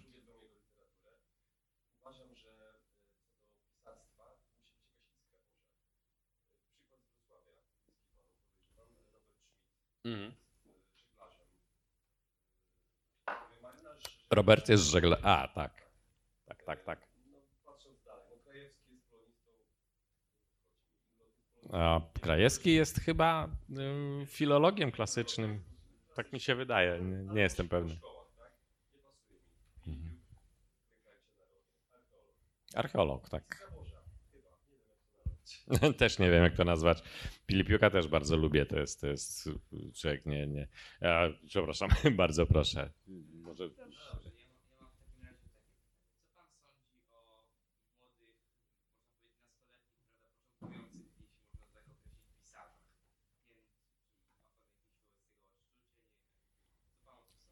Mam, mam. E, Właściwie to o, o ludziach, którzy mm, przez parę lat y, prowadziłem zajęcia z e, warsztatu powieściopisarza, tak się to nazywało, albo szkoła autorska. Różne były nazwy na, na dziennikarstwie na Uniwersytecie Wrocławskim i ci ludzie młodzi, jakby to powiedzieć, są zbyt profesjonalni. Zbyt profesjonalni, to znaczy właśnie nie zdają się na instynkt, na iskrę Bożą, tylko chcą stworzyć tekst taki, jaki powinien on być. W ich wyobrażeniu oczywiście. Nie, niesamowita rzecz. Nie wszyscy oczywiście są tacy, bo nie, niektórzy chwytali w lot, jeżeli mówiłem, nie, nie, nie piszcie według jakichś reguł, według kanonów. E, ale trzeba być obiektywnym. My mówię, nie istnieje coś takiego jak prawda obiektywna. No, jedyne, co możemy dzisiaj napisać, to jest subiektywne, nasze odczucie, opis naszych uczuć. Dawniej się pisało, co jest w rzeczywistości, jeżeli chodzi o dziennikarzy, prawda? Dzisiaj, jakie jest moje odczucie na temat rzeczywistości, ponieważ ja jej nie jestem w stanie zauważyć. I tak dalej, i tak dalej. Oni podchodzili do tego bardzo surowo. Najlepiej pracowało mi się z grupą dziennikarzy sportowych. Oni byli najbardziej spontaniczni. Po prostu rock and roll był jedną studentkę doprowadziłem do tego, że rapowała swoje utwory, postanowiła olać wszystkie metody i będzie pisała poezją. Była poetką zresztą. A nie, nie, nie sposób, żeby pisarz oceniał poetę. To, to jest fizycznie niemożliwe, ale wszystkie odpowiedzi pisała po prostu wierszami. I z takiego zagiąłem kiedyś, że doprowadziłem do tego, że zaczęła rapować. Bo to dalej będzie poezja i to ja się nie znam. Udowodniła mi zresztą, że się nie znam. Strasznie dużo talentów jest. Zawsze w każdej grupie mniej więcej 20-25 osobowej zawsze był ktoś, kto wiedziałem, że da sobie radę. Pod warunkiem, że ma szczęście. Bo co to jest kariera pisarza? To jest facet, który ma do opowiedzenia historię i ma szczęście. Te dwie rzeczy są konieczne. Proszę.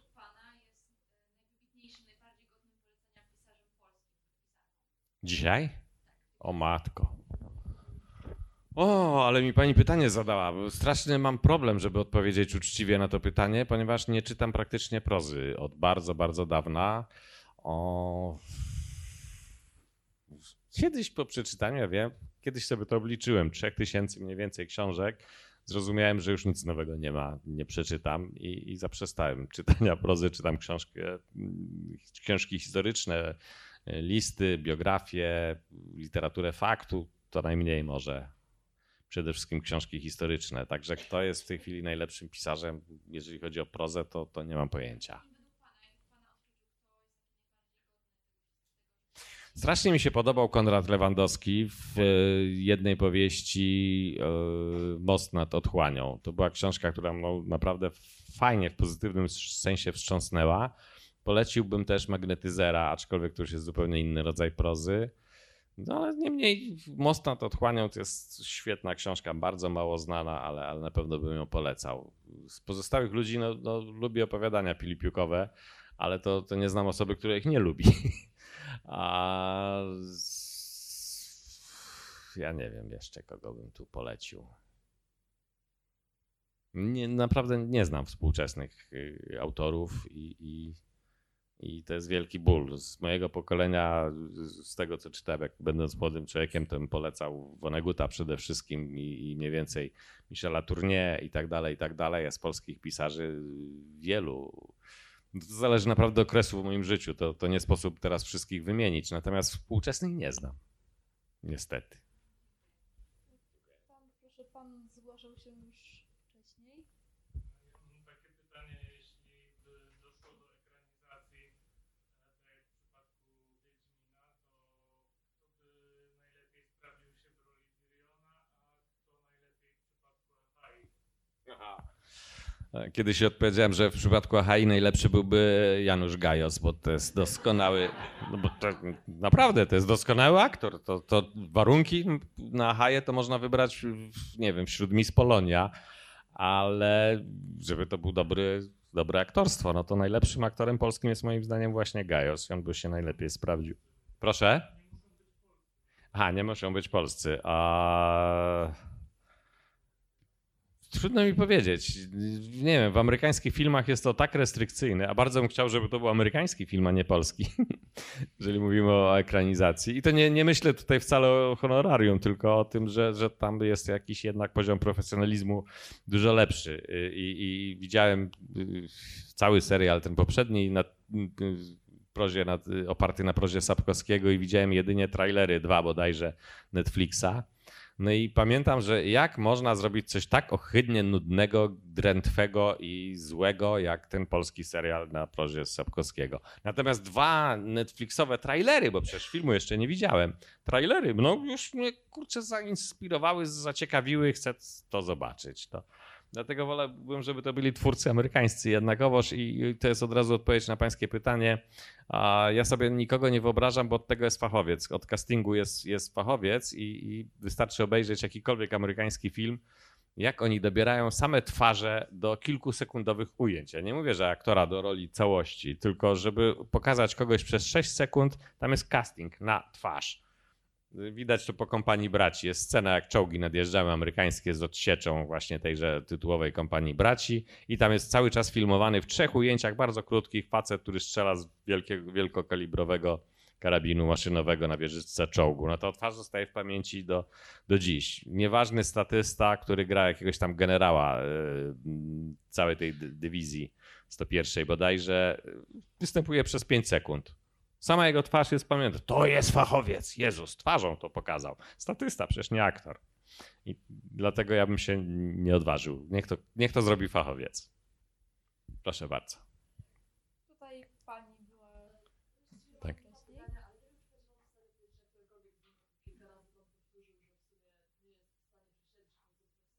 Mhm.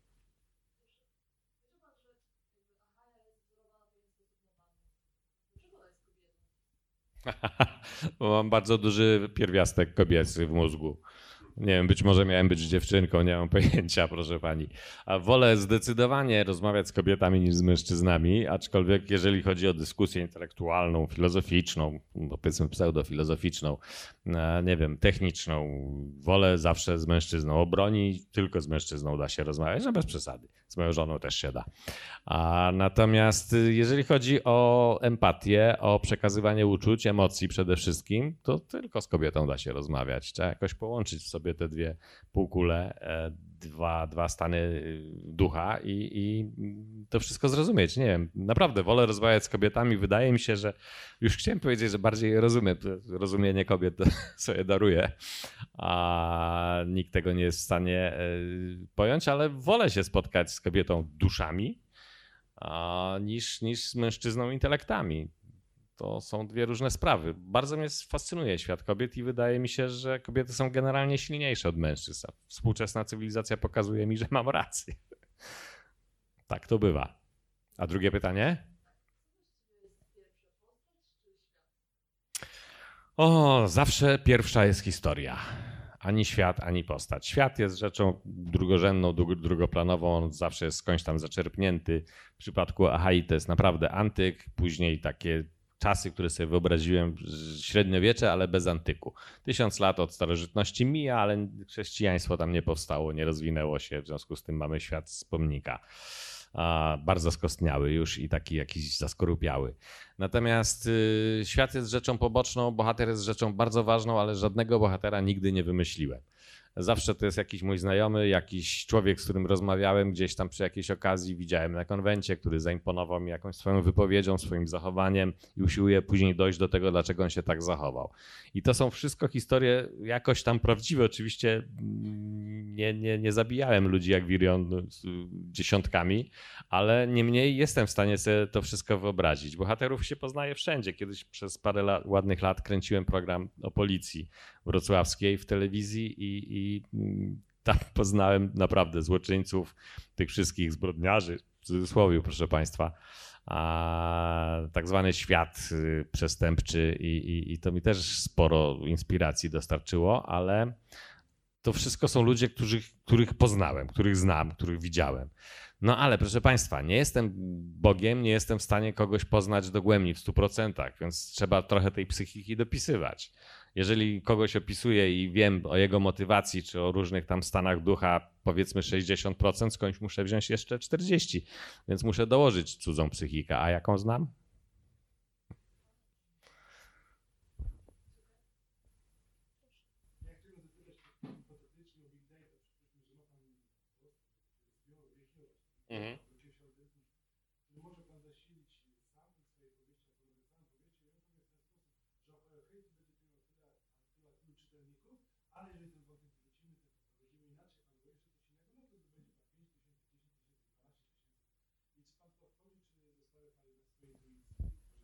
To znaczy, y, to są dwa, dwie odpowiedzi mogę, mogę tutaj udzielić. Po pierwsze, pisanie sprawia mi ogromną frajdę, to jest treść mojego życia, to jest przymus, który miałem, jak jeszcze pisać nie umiałem, już wiedziałem, że będę wymyślał historię. W związku z tym to jest, to jest serum mojego istnienia, dlatego z tego bym nigdy nie zrezygnował na, na rzecz jakiegoś komputera i, i zarabiania pieniędzy. Zresztą współcześnie pisarz nie ma źle. To nie jest, nie jest, nie jest, nie mam żadnego przymusu w zdobywaniu dodatkowych środków. A druga odpowiedź jest taka, to już zostało zrobione. E, Jacyś brytyjscy naukowcy zrobili sobie eksperyment, napisali 10 książek. Pięć książek napisały komputery, pięć napisali wynajęci ghostwriterzy. A po prostu zrobili badania, co sprawia, że książka jest bestsellerem. Wyłowili x tych cech i żeby nie był to jeden strzał, bo to może być przypadkowy, zrobili 10 strzałów. Pięć komputerowych, pięć ludzkich. Ani jedna książka nie zdobyła a, ani jednej listy bestsellerów. Odpowiedź na to jest banalnie prosta. Przed y, paroma minutami tutaj mówiłem, co to jest pisarz. Pisarz to jest człowiek, który ma do opowiedzenia historię i ma szczęście. Komputer szczęścia nie ma. A, proszę Państwa, można powiedzieć, co to jest szczęście. Też czytałem badania na ten temat, ale, ale czego to dowodzi? Proszę zwrócić uwagę na dwa eksperymenty, które dowiodły od razu, dlaczego to się nie udało. Pierwszy zrobił Stephen King, światowy, światowego formatu, autor bardzo znany. Jego własny agent powiedział mu swego czasu: Stary, ty konkurujesz na listach bestsellerów sam ze sobą, pisz o połowę mniej. Koniec. Miał to samo co ja, jemu pisanie sprawia przyjemność, w związku z tym nie będzie pisał. Eee, Nie będzie pisał o połowę mniej, w związku z tym autor, e, agent mu powiedział, to w takim razie wydawaj pod pseudonimem. Napisał pod pseudonimem Stephen King pięć książek, czy cztery, nie pamiętam już dokładnie, jako Richard Bachman. Najlepiej sprzedająca się książka Bachmana osiągnęła w Stanach nakład 8 tysięcy egzemplarzy. Co, co przy milionowych nakładach Kingach to jest nic. Ale lepszy numer zrobiła pani Rawlings. Napisała jako mężczyzna książkę, która się sprzedała w nakładzie 500 sztuk. I gdzie są ci bestsellerowi autorzy rzekomo? Którzy co napiszą, to na pniu jest to wszystko kupowane. Nie ma. Oni kiedyś mieli szczęście. Pierwsza ich książka doskonale się sprzedała. Pierwsza czy dziesiąta, wszystko jedno. E, Stefani, Stefani Myers leżała dwa lata po różnych księgarniach i nikt tego nie chciał badziewia kupować. Później coś się stało, nikt nie wie co. Światowy bestseller, super bestseller dosłowny. Tak samo z 50 twarzami Greya. Nie postponuję tej literatury, bo odniosła nieprawdopodobny sukces, proszę Państwa. Tak jak nie postponuje pani Heleny Mniszek, autorki trendowatej, która jest jedyną autorką przedwojenną, która miała po wojnie aż dwie ekranizacje. Gombro, Gombrowicz tylu nie miał.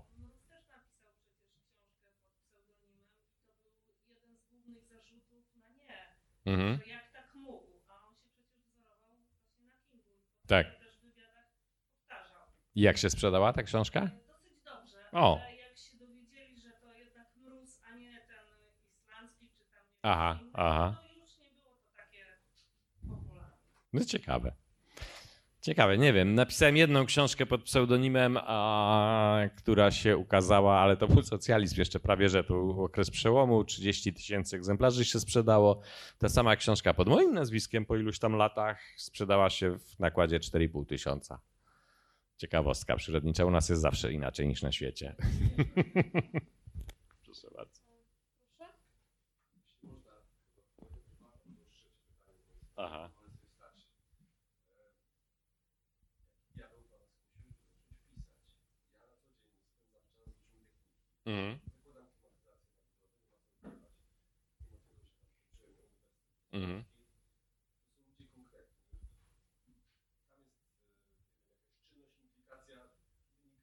Mhm. Tak.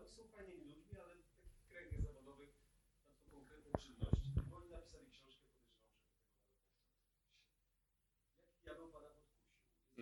to, wziąć się za to, nie wiem. Może pan coś wybrać.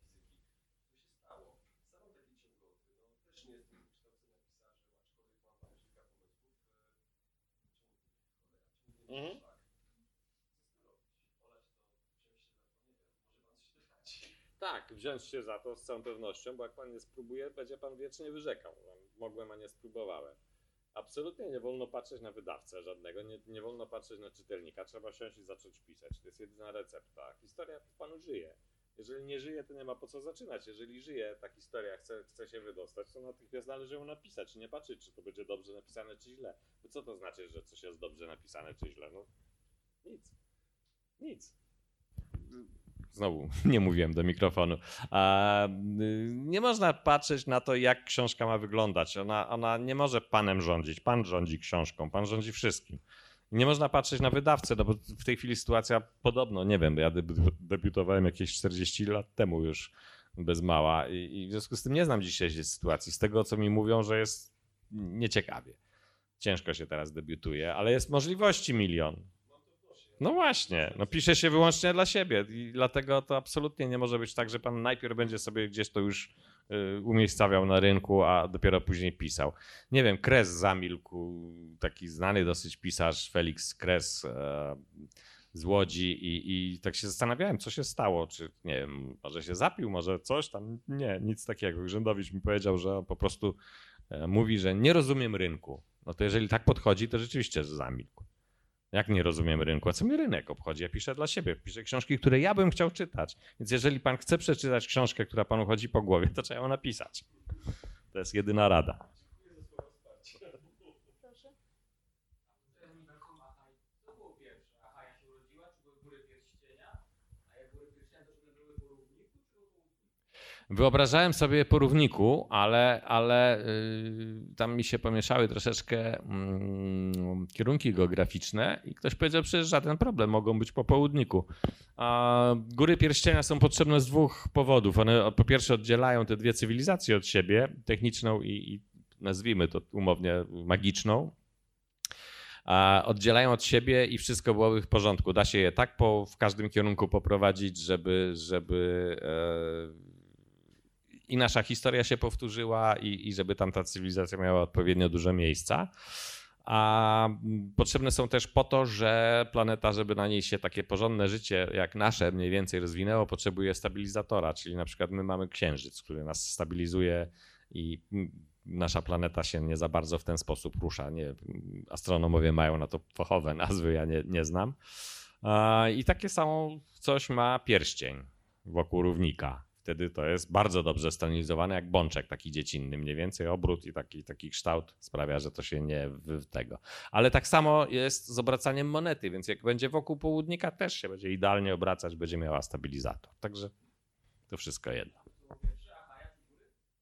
Nie no, góry, góry. Ta planeta z górami to jest pułapka na, na ziemców, a Haja jest po prostu jednym z miliarda. Nie, nie wiem, czy byłby miliard starożytności? Chyba nie, przez całą historię. Z milionów mieszkańców. Proszę. Są odskocznią, ucieczką od tego, tej jednej trzeciej powieści, jak tam Pan ma zwątpienie czy kryzys, czy to jest jakieś zamierzone działanie? Nic u mnie nie jest zamierzone. Się, wszystko się wylewa. Nie, nie, nie, nie, należę do ludzi planujących. Znaczy, planuję jakieś tam, nie wiem, wydatki, czy inwestycje, czy coś tam, ale, ale życia nie planuję. Nie jestem, nie jestem naiwny i nie planuję swojej. Tak? To teraz już niestety zależy troszeczkę od o, stanu moich umów wydawniczych, bo już mam jakieś różne terminy, mi się pojawiają takie różne inne nieprzyjemne sprawy. No i, i po prostu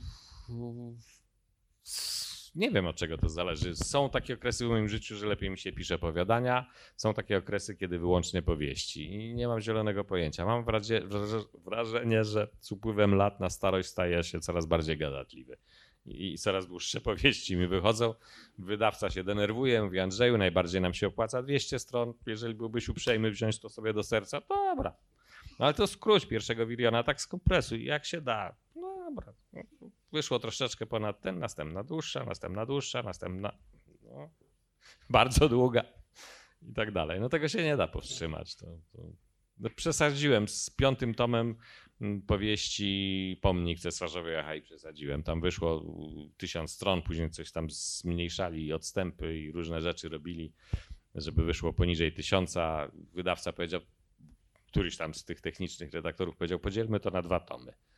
Na co Eryk się początkowo, szef y, tego wydawnictwa się podniecił niezwykle. Tak, tak, zrobimy z tego dwa tomy. Ja mówię, kurde Eryku, i będziemy wisieć na jednej latarni. Jak zawieje, to będziemy się zderzać ciałami. Nas powieszą za taki numer, no.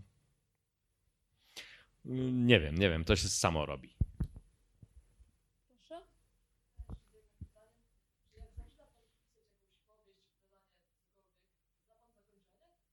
Nigdy. Nie znam, nie znam absolutnie. Żyję sobie razem z tą powieścią, ona się rozwija we mnie. Nie pamiętam niczego, dlatego nie lubię, nie lubię restrykcyjnych redaktorów, którzy już lubią na samym początku coś tam zamienić albo zadają jakieś pytanie dotyczące po, początku powieści. No i mówię, człowieku, ja nie pamiętam, co tam było, no. No to jak, w, jaki, jaki, w jakim sensie możesz pisać w ogóle, nie pamiętając, co było? No, mogę. Proszę Państwa, to, to nie jest tak. Powieść to nie jest budowa samochodu. Tam y, na zakręcie, jak wypadnie śrubka, to kierowca ginie, jak samochód jest tam gdzieś niedokręcony. W powieści to tak nie działa. Ma się historię, ma się ideę, wszystko jest jej podporządkowane. Nikt nie będzie tam śledził, czy komuś się imię zmieniło głównej bohaterce na przykład. No zmieniło się, no trudno. nie pamiętałem. No, no, i, no i w żaden sposób to nie, nie, nie niszczy powieści. Tak samo jak nie niszczy jej skreślenie 50% zawartości. Był taki, on już nie żyje, e, pisarz z Broku, Tomek Pacyński i on miał właśnie tendencję do roz, takiego pisania od horyzontu po horyzont dosłownie. Gdzieś tam właśnie zdobył chyba przy pierwszej książce mm, profesjonalistę, redaktora, który mu skreślił dosłownie ponad połowę, dosłownie. To jest z tysiąca stron, jeżeli ktoś skreśli 550, to jest rzeźnia.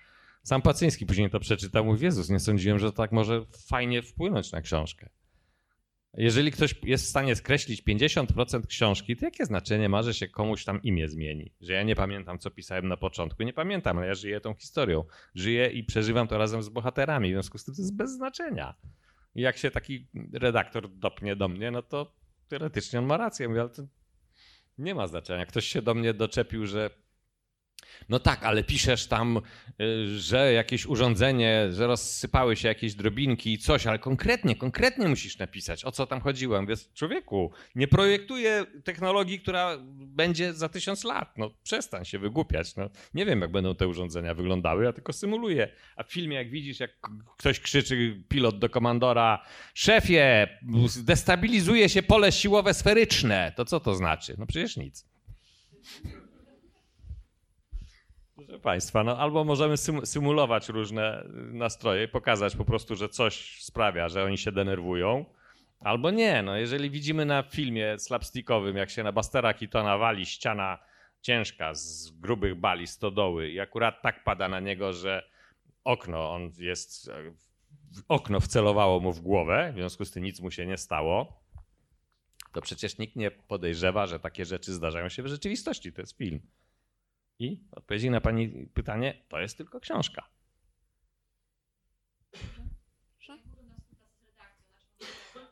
Z redakcją na ciągłych kłótniach, rosnącej, eskalującej złośliwości z obu stron. Nie wiem, no, z redakcją się generalnie walczy. Problem jest taki, że redaktor usiłuje zawsze mieć rację. Mm, W miarę upływu lat po prostu jest tak, że, że y, nie wiem, coraz mniej jakby no, przywiązuje wagę do takich szczególików różnych. Jak się ktoś upiera, pal go piorun, jego, jego niech będzie na wierzchu. Nie lubię rzeczy, które są wpisane wbrew mnie. Na przykład ale redaktorka mi skreśla i zamienia na lecz. Lecz jest to słowo, którego w ogóle nie używam. A w moich książkach jest tego pełno, bo ona to używa. Nie wiem, czy ma to jakiekolwiek znaczenie, ale to są drobiazgi. Natomiast o pryncypia to nie, jak piszę gdzieś tam, nie wiem, brzydkie słowo w nadmiarze, to tak ma być i koniec. Tak ludzie mówią. E, Proszę już o ostatnie pytania, ponieważ za chwilkę kończymy. Proszę? Tak, to proszę, był pan pierwszy. No, powiedziałem, nie, były, były, Amazonki były. Oj, no nie przeginajmy. Walczące kobiety były w każdej armii, są w każdej armii, także to nie jest jakiś mój wymysł.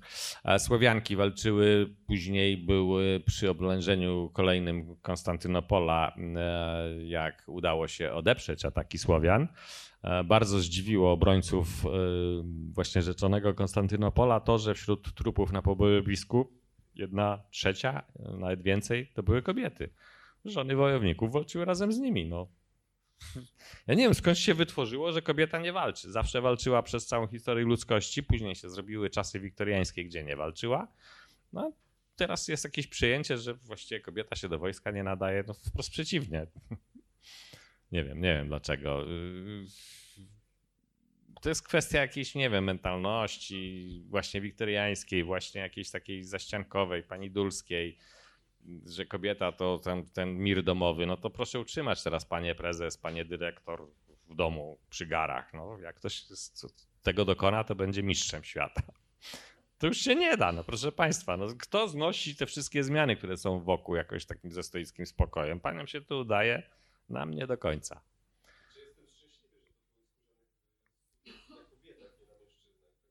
Mężczyźni też wtedy sukienki nosiły, nosili, a właściwie przez całe średniowiecze strój męski i żeński był nie do odróżnienia. Notabene kolor różowy był kolorem męskim, niebieski żeńskim. Później się obróciło z jakichś przyczyn nieznanych mi. Różowe i czerwone kolory były męskie z racji, że krew na tym mniej była widoczna. Jak już się porżnęli tam mieczykami, nożami, sztyletami, Bóg wie czym, kasetami sobie rozwalili. No to te wszystkie takie, nie wiem, kolory właśnie w róż wpadające w czerwień to były męskie.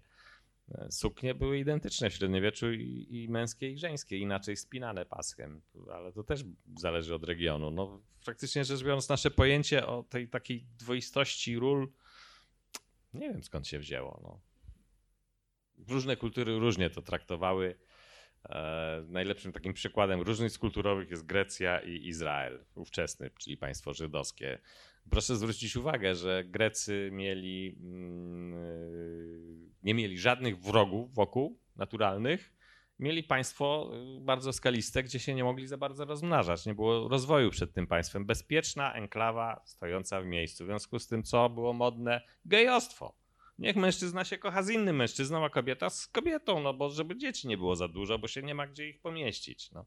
Zupełnie inaczej Izrael był. Mieli potwornie duży, żyzny kraj otoczony samymi wrogami. Za gejostwo tam od razu obcinano łeb i koniec. Nie było możliwości. Dzieci były potrzebne do wojska, kobiety do pracy w domu. No.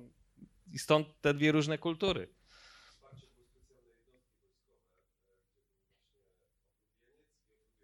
Tak, odpowiednik siostry, z sióstr Zachai. Ja też tego nie wymyśliłem. Zawsze tak było. W wojsku, ta, w dawnych oczywiście formacjach zawsze, ale we współczesnych również y, zawsze ten, ten brat wojskowy czy siostra wojskowa były, byli na, na mm, porządku dziennym. Proszę Państwa, jeżeli się walczy przez 10 lat, idzie się do jakiegoś garnizonu przez 10 lat, oczywiście taki żołnierz może sobie pójść na panienki gdzieś tam w mieście jakimś, jeżeli ma, jeżeli ma za co, jeżeli są jakieś burdele po drodze, proszę Państwa, ale jakoś tę miłość trzeba zaspokoić. No. W związku z tym, jeżeli jest to oddział męski, no to brat z bratem. Albo siostra z siostrą, jeżeli to wojsko żeńskie. No. Proszę pana, ostatnie pytanie.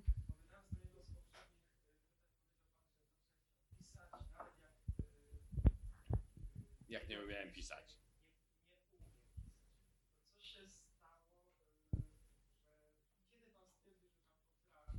Już panu mówię, w trzeciej klasie szkoli, szkole podstawowej nauczono mnie pisać już. Nie, bo, bo to, jest, to jest jakiś mit. Ja mówię o pisaniu. Zacząłem pisać, kiedy mm, wymyślać historię, kiedy nie miałem pisać. Chodzi mi o to, że nie nauczono mnie w szkole podstawowej jeszcze pisać, bo to zacząłem już w przedszkolu wymyślać wszystkie historie. I opowiadałem je rodzicom, tudzież babci, dlatego moi rodzice wcześniej posiwieli. A to nie ma z tym nic wspólnego. Zacząłem pisać i napisałem pierwszą powieść. Jak już tak umiałem, to była trzecia klasa mniej więcej szkoły podstawowej, może nie całą, ale zacząłem pisać powieść wtedy. Całe życie od, od przedszkola ja wiedziałem, co ja chcę robić w życiu.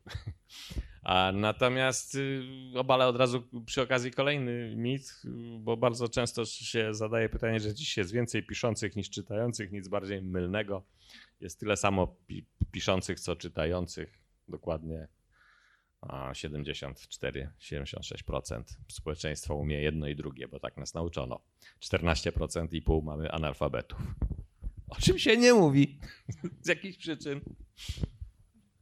E, dziękuję bardzo za rozmowę. Dziękuję bardzo. Dziękuję Państwu za pytania, ale nadchodzi jeszcze moment, w O którym. tak, rozdania naszych egzemplarzy. Właśnie.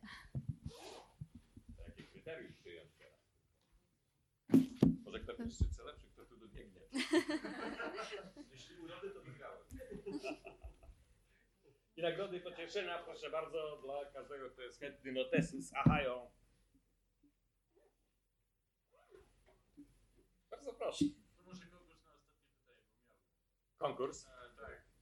Em, jeżeli byłaby propozycja na przykład nie Fantastycs, tutaj Zamek Pieśnica, Aha. są systematycznie organizowane. Czy jeżeli dostałby Pan taką propozycję, byłby Pan skłonny ocenić e, konkursowiczów, którzy tam przystępują, czy Pan już nie występował przypadkiem tutaj? Komu zadam pyta. Eee, kiedyś tam bywałem, później się po, poróżniłem z organizatorami, ale eee, absolutnie nigdy nikogo nie oceniam. Uważam, to jest nie, pan, pan nieetyczne. wydaje, że Pan ocenia historię, nie styl pisania. Nigdy tego nie robię. Nigdy. Jeden pisarz nie powinien absolutnie pod żadnym pozorem oceniać drugiego pisarza. Każdy, kto zaczyna coś pisać, już się staje no, twórcą. Stworzył sobie jakieś dzieło. Jeżeli to inny twórca zacznie oceniać, to albo zrobi to wedle siebie, albo wedle swojej złośliwości. To są następujące możliwości. Albo to jest, kiedyś to ładnie ujął Rzędowicz. E, pytali go, y, czy czyta fantastykę, tak samo jak ja odpowiedział, że nie czyta. A dlaczego? Dlatego, że jeżeli ktoś pisze e, lepiej od niego, to po co ma wpadać w kompleksy? A jeżeli ktoś pisze gorzej od niego, to po co czytać?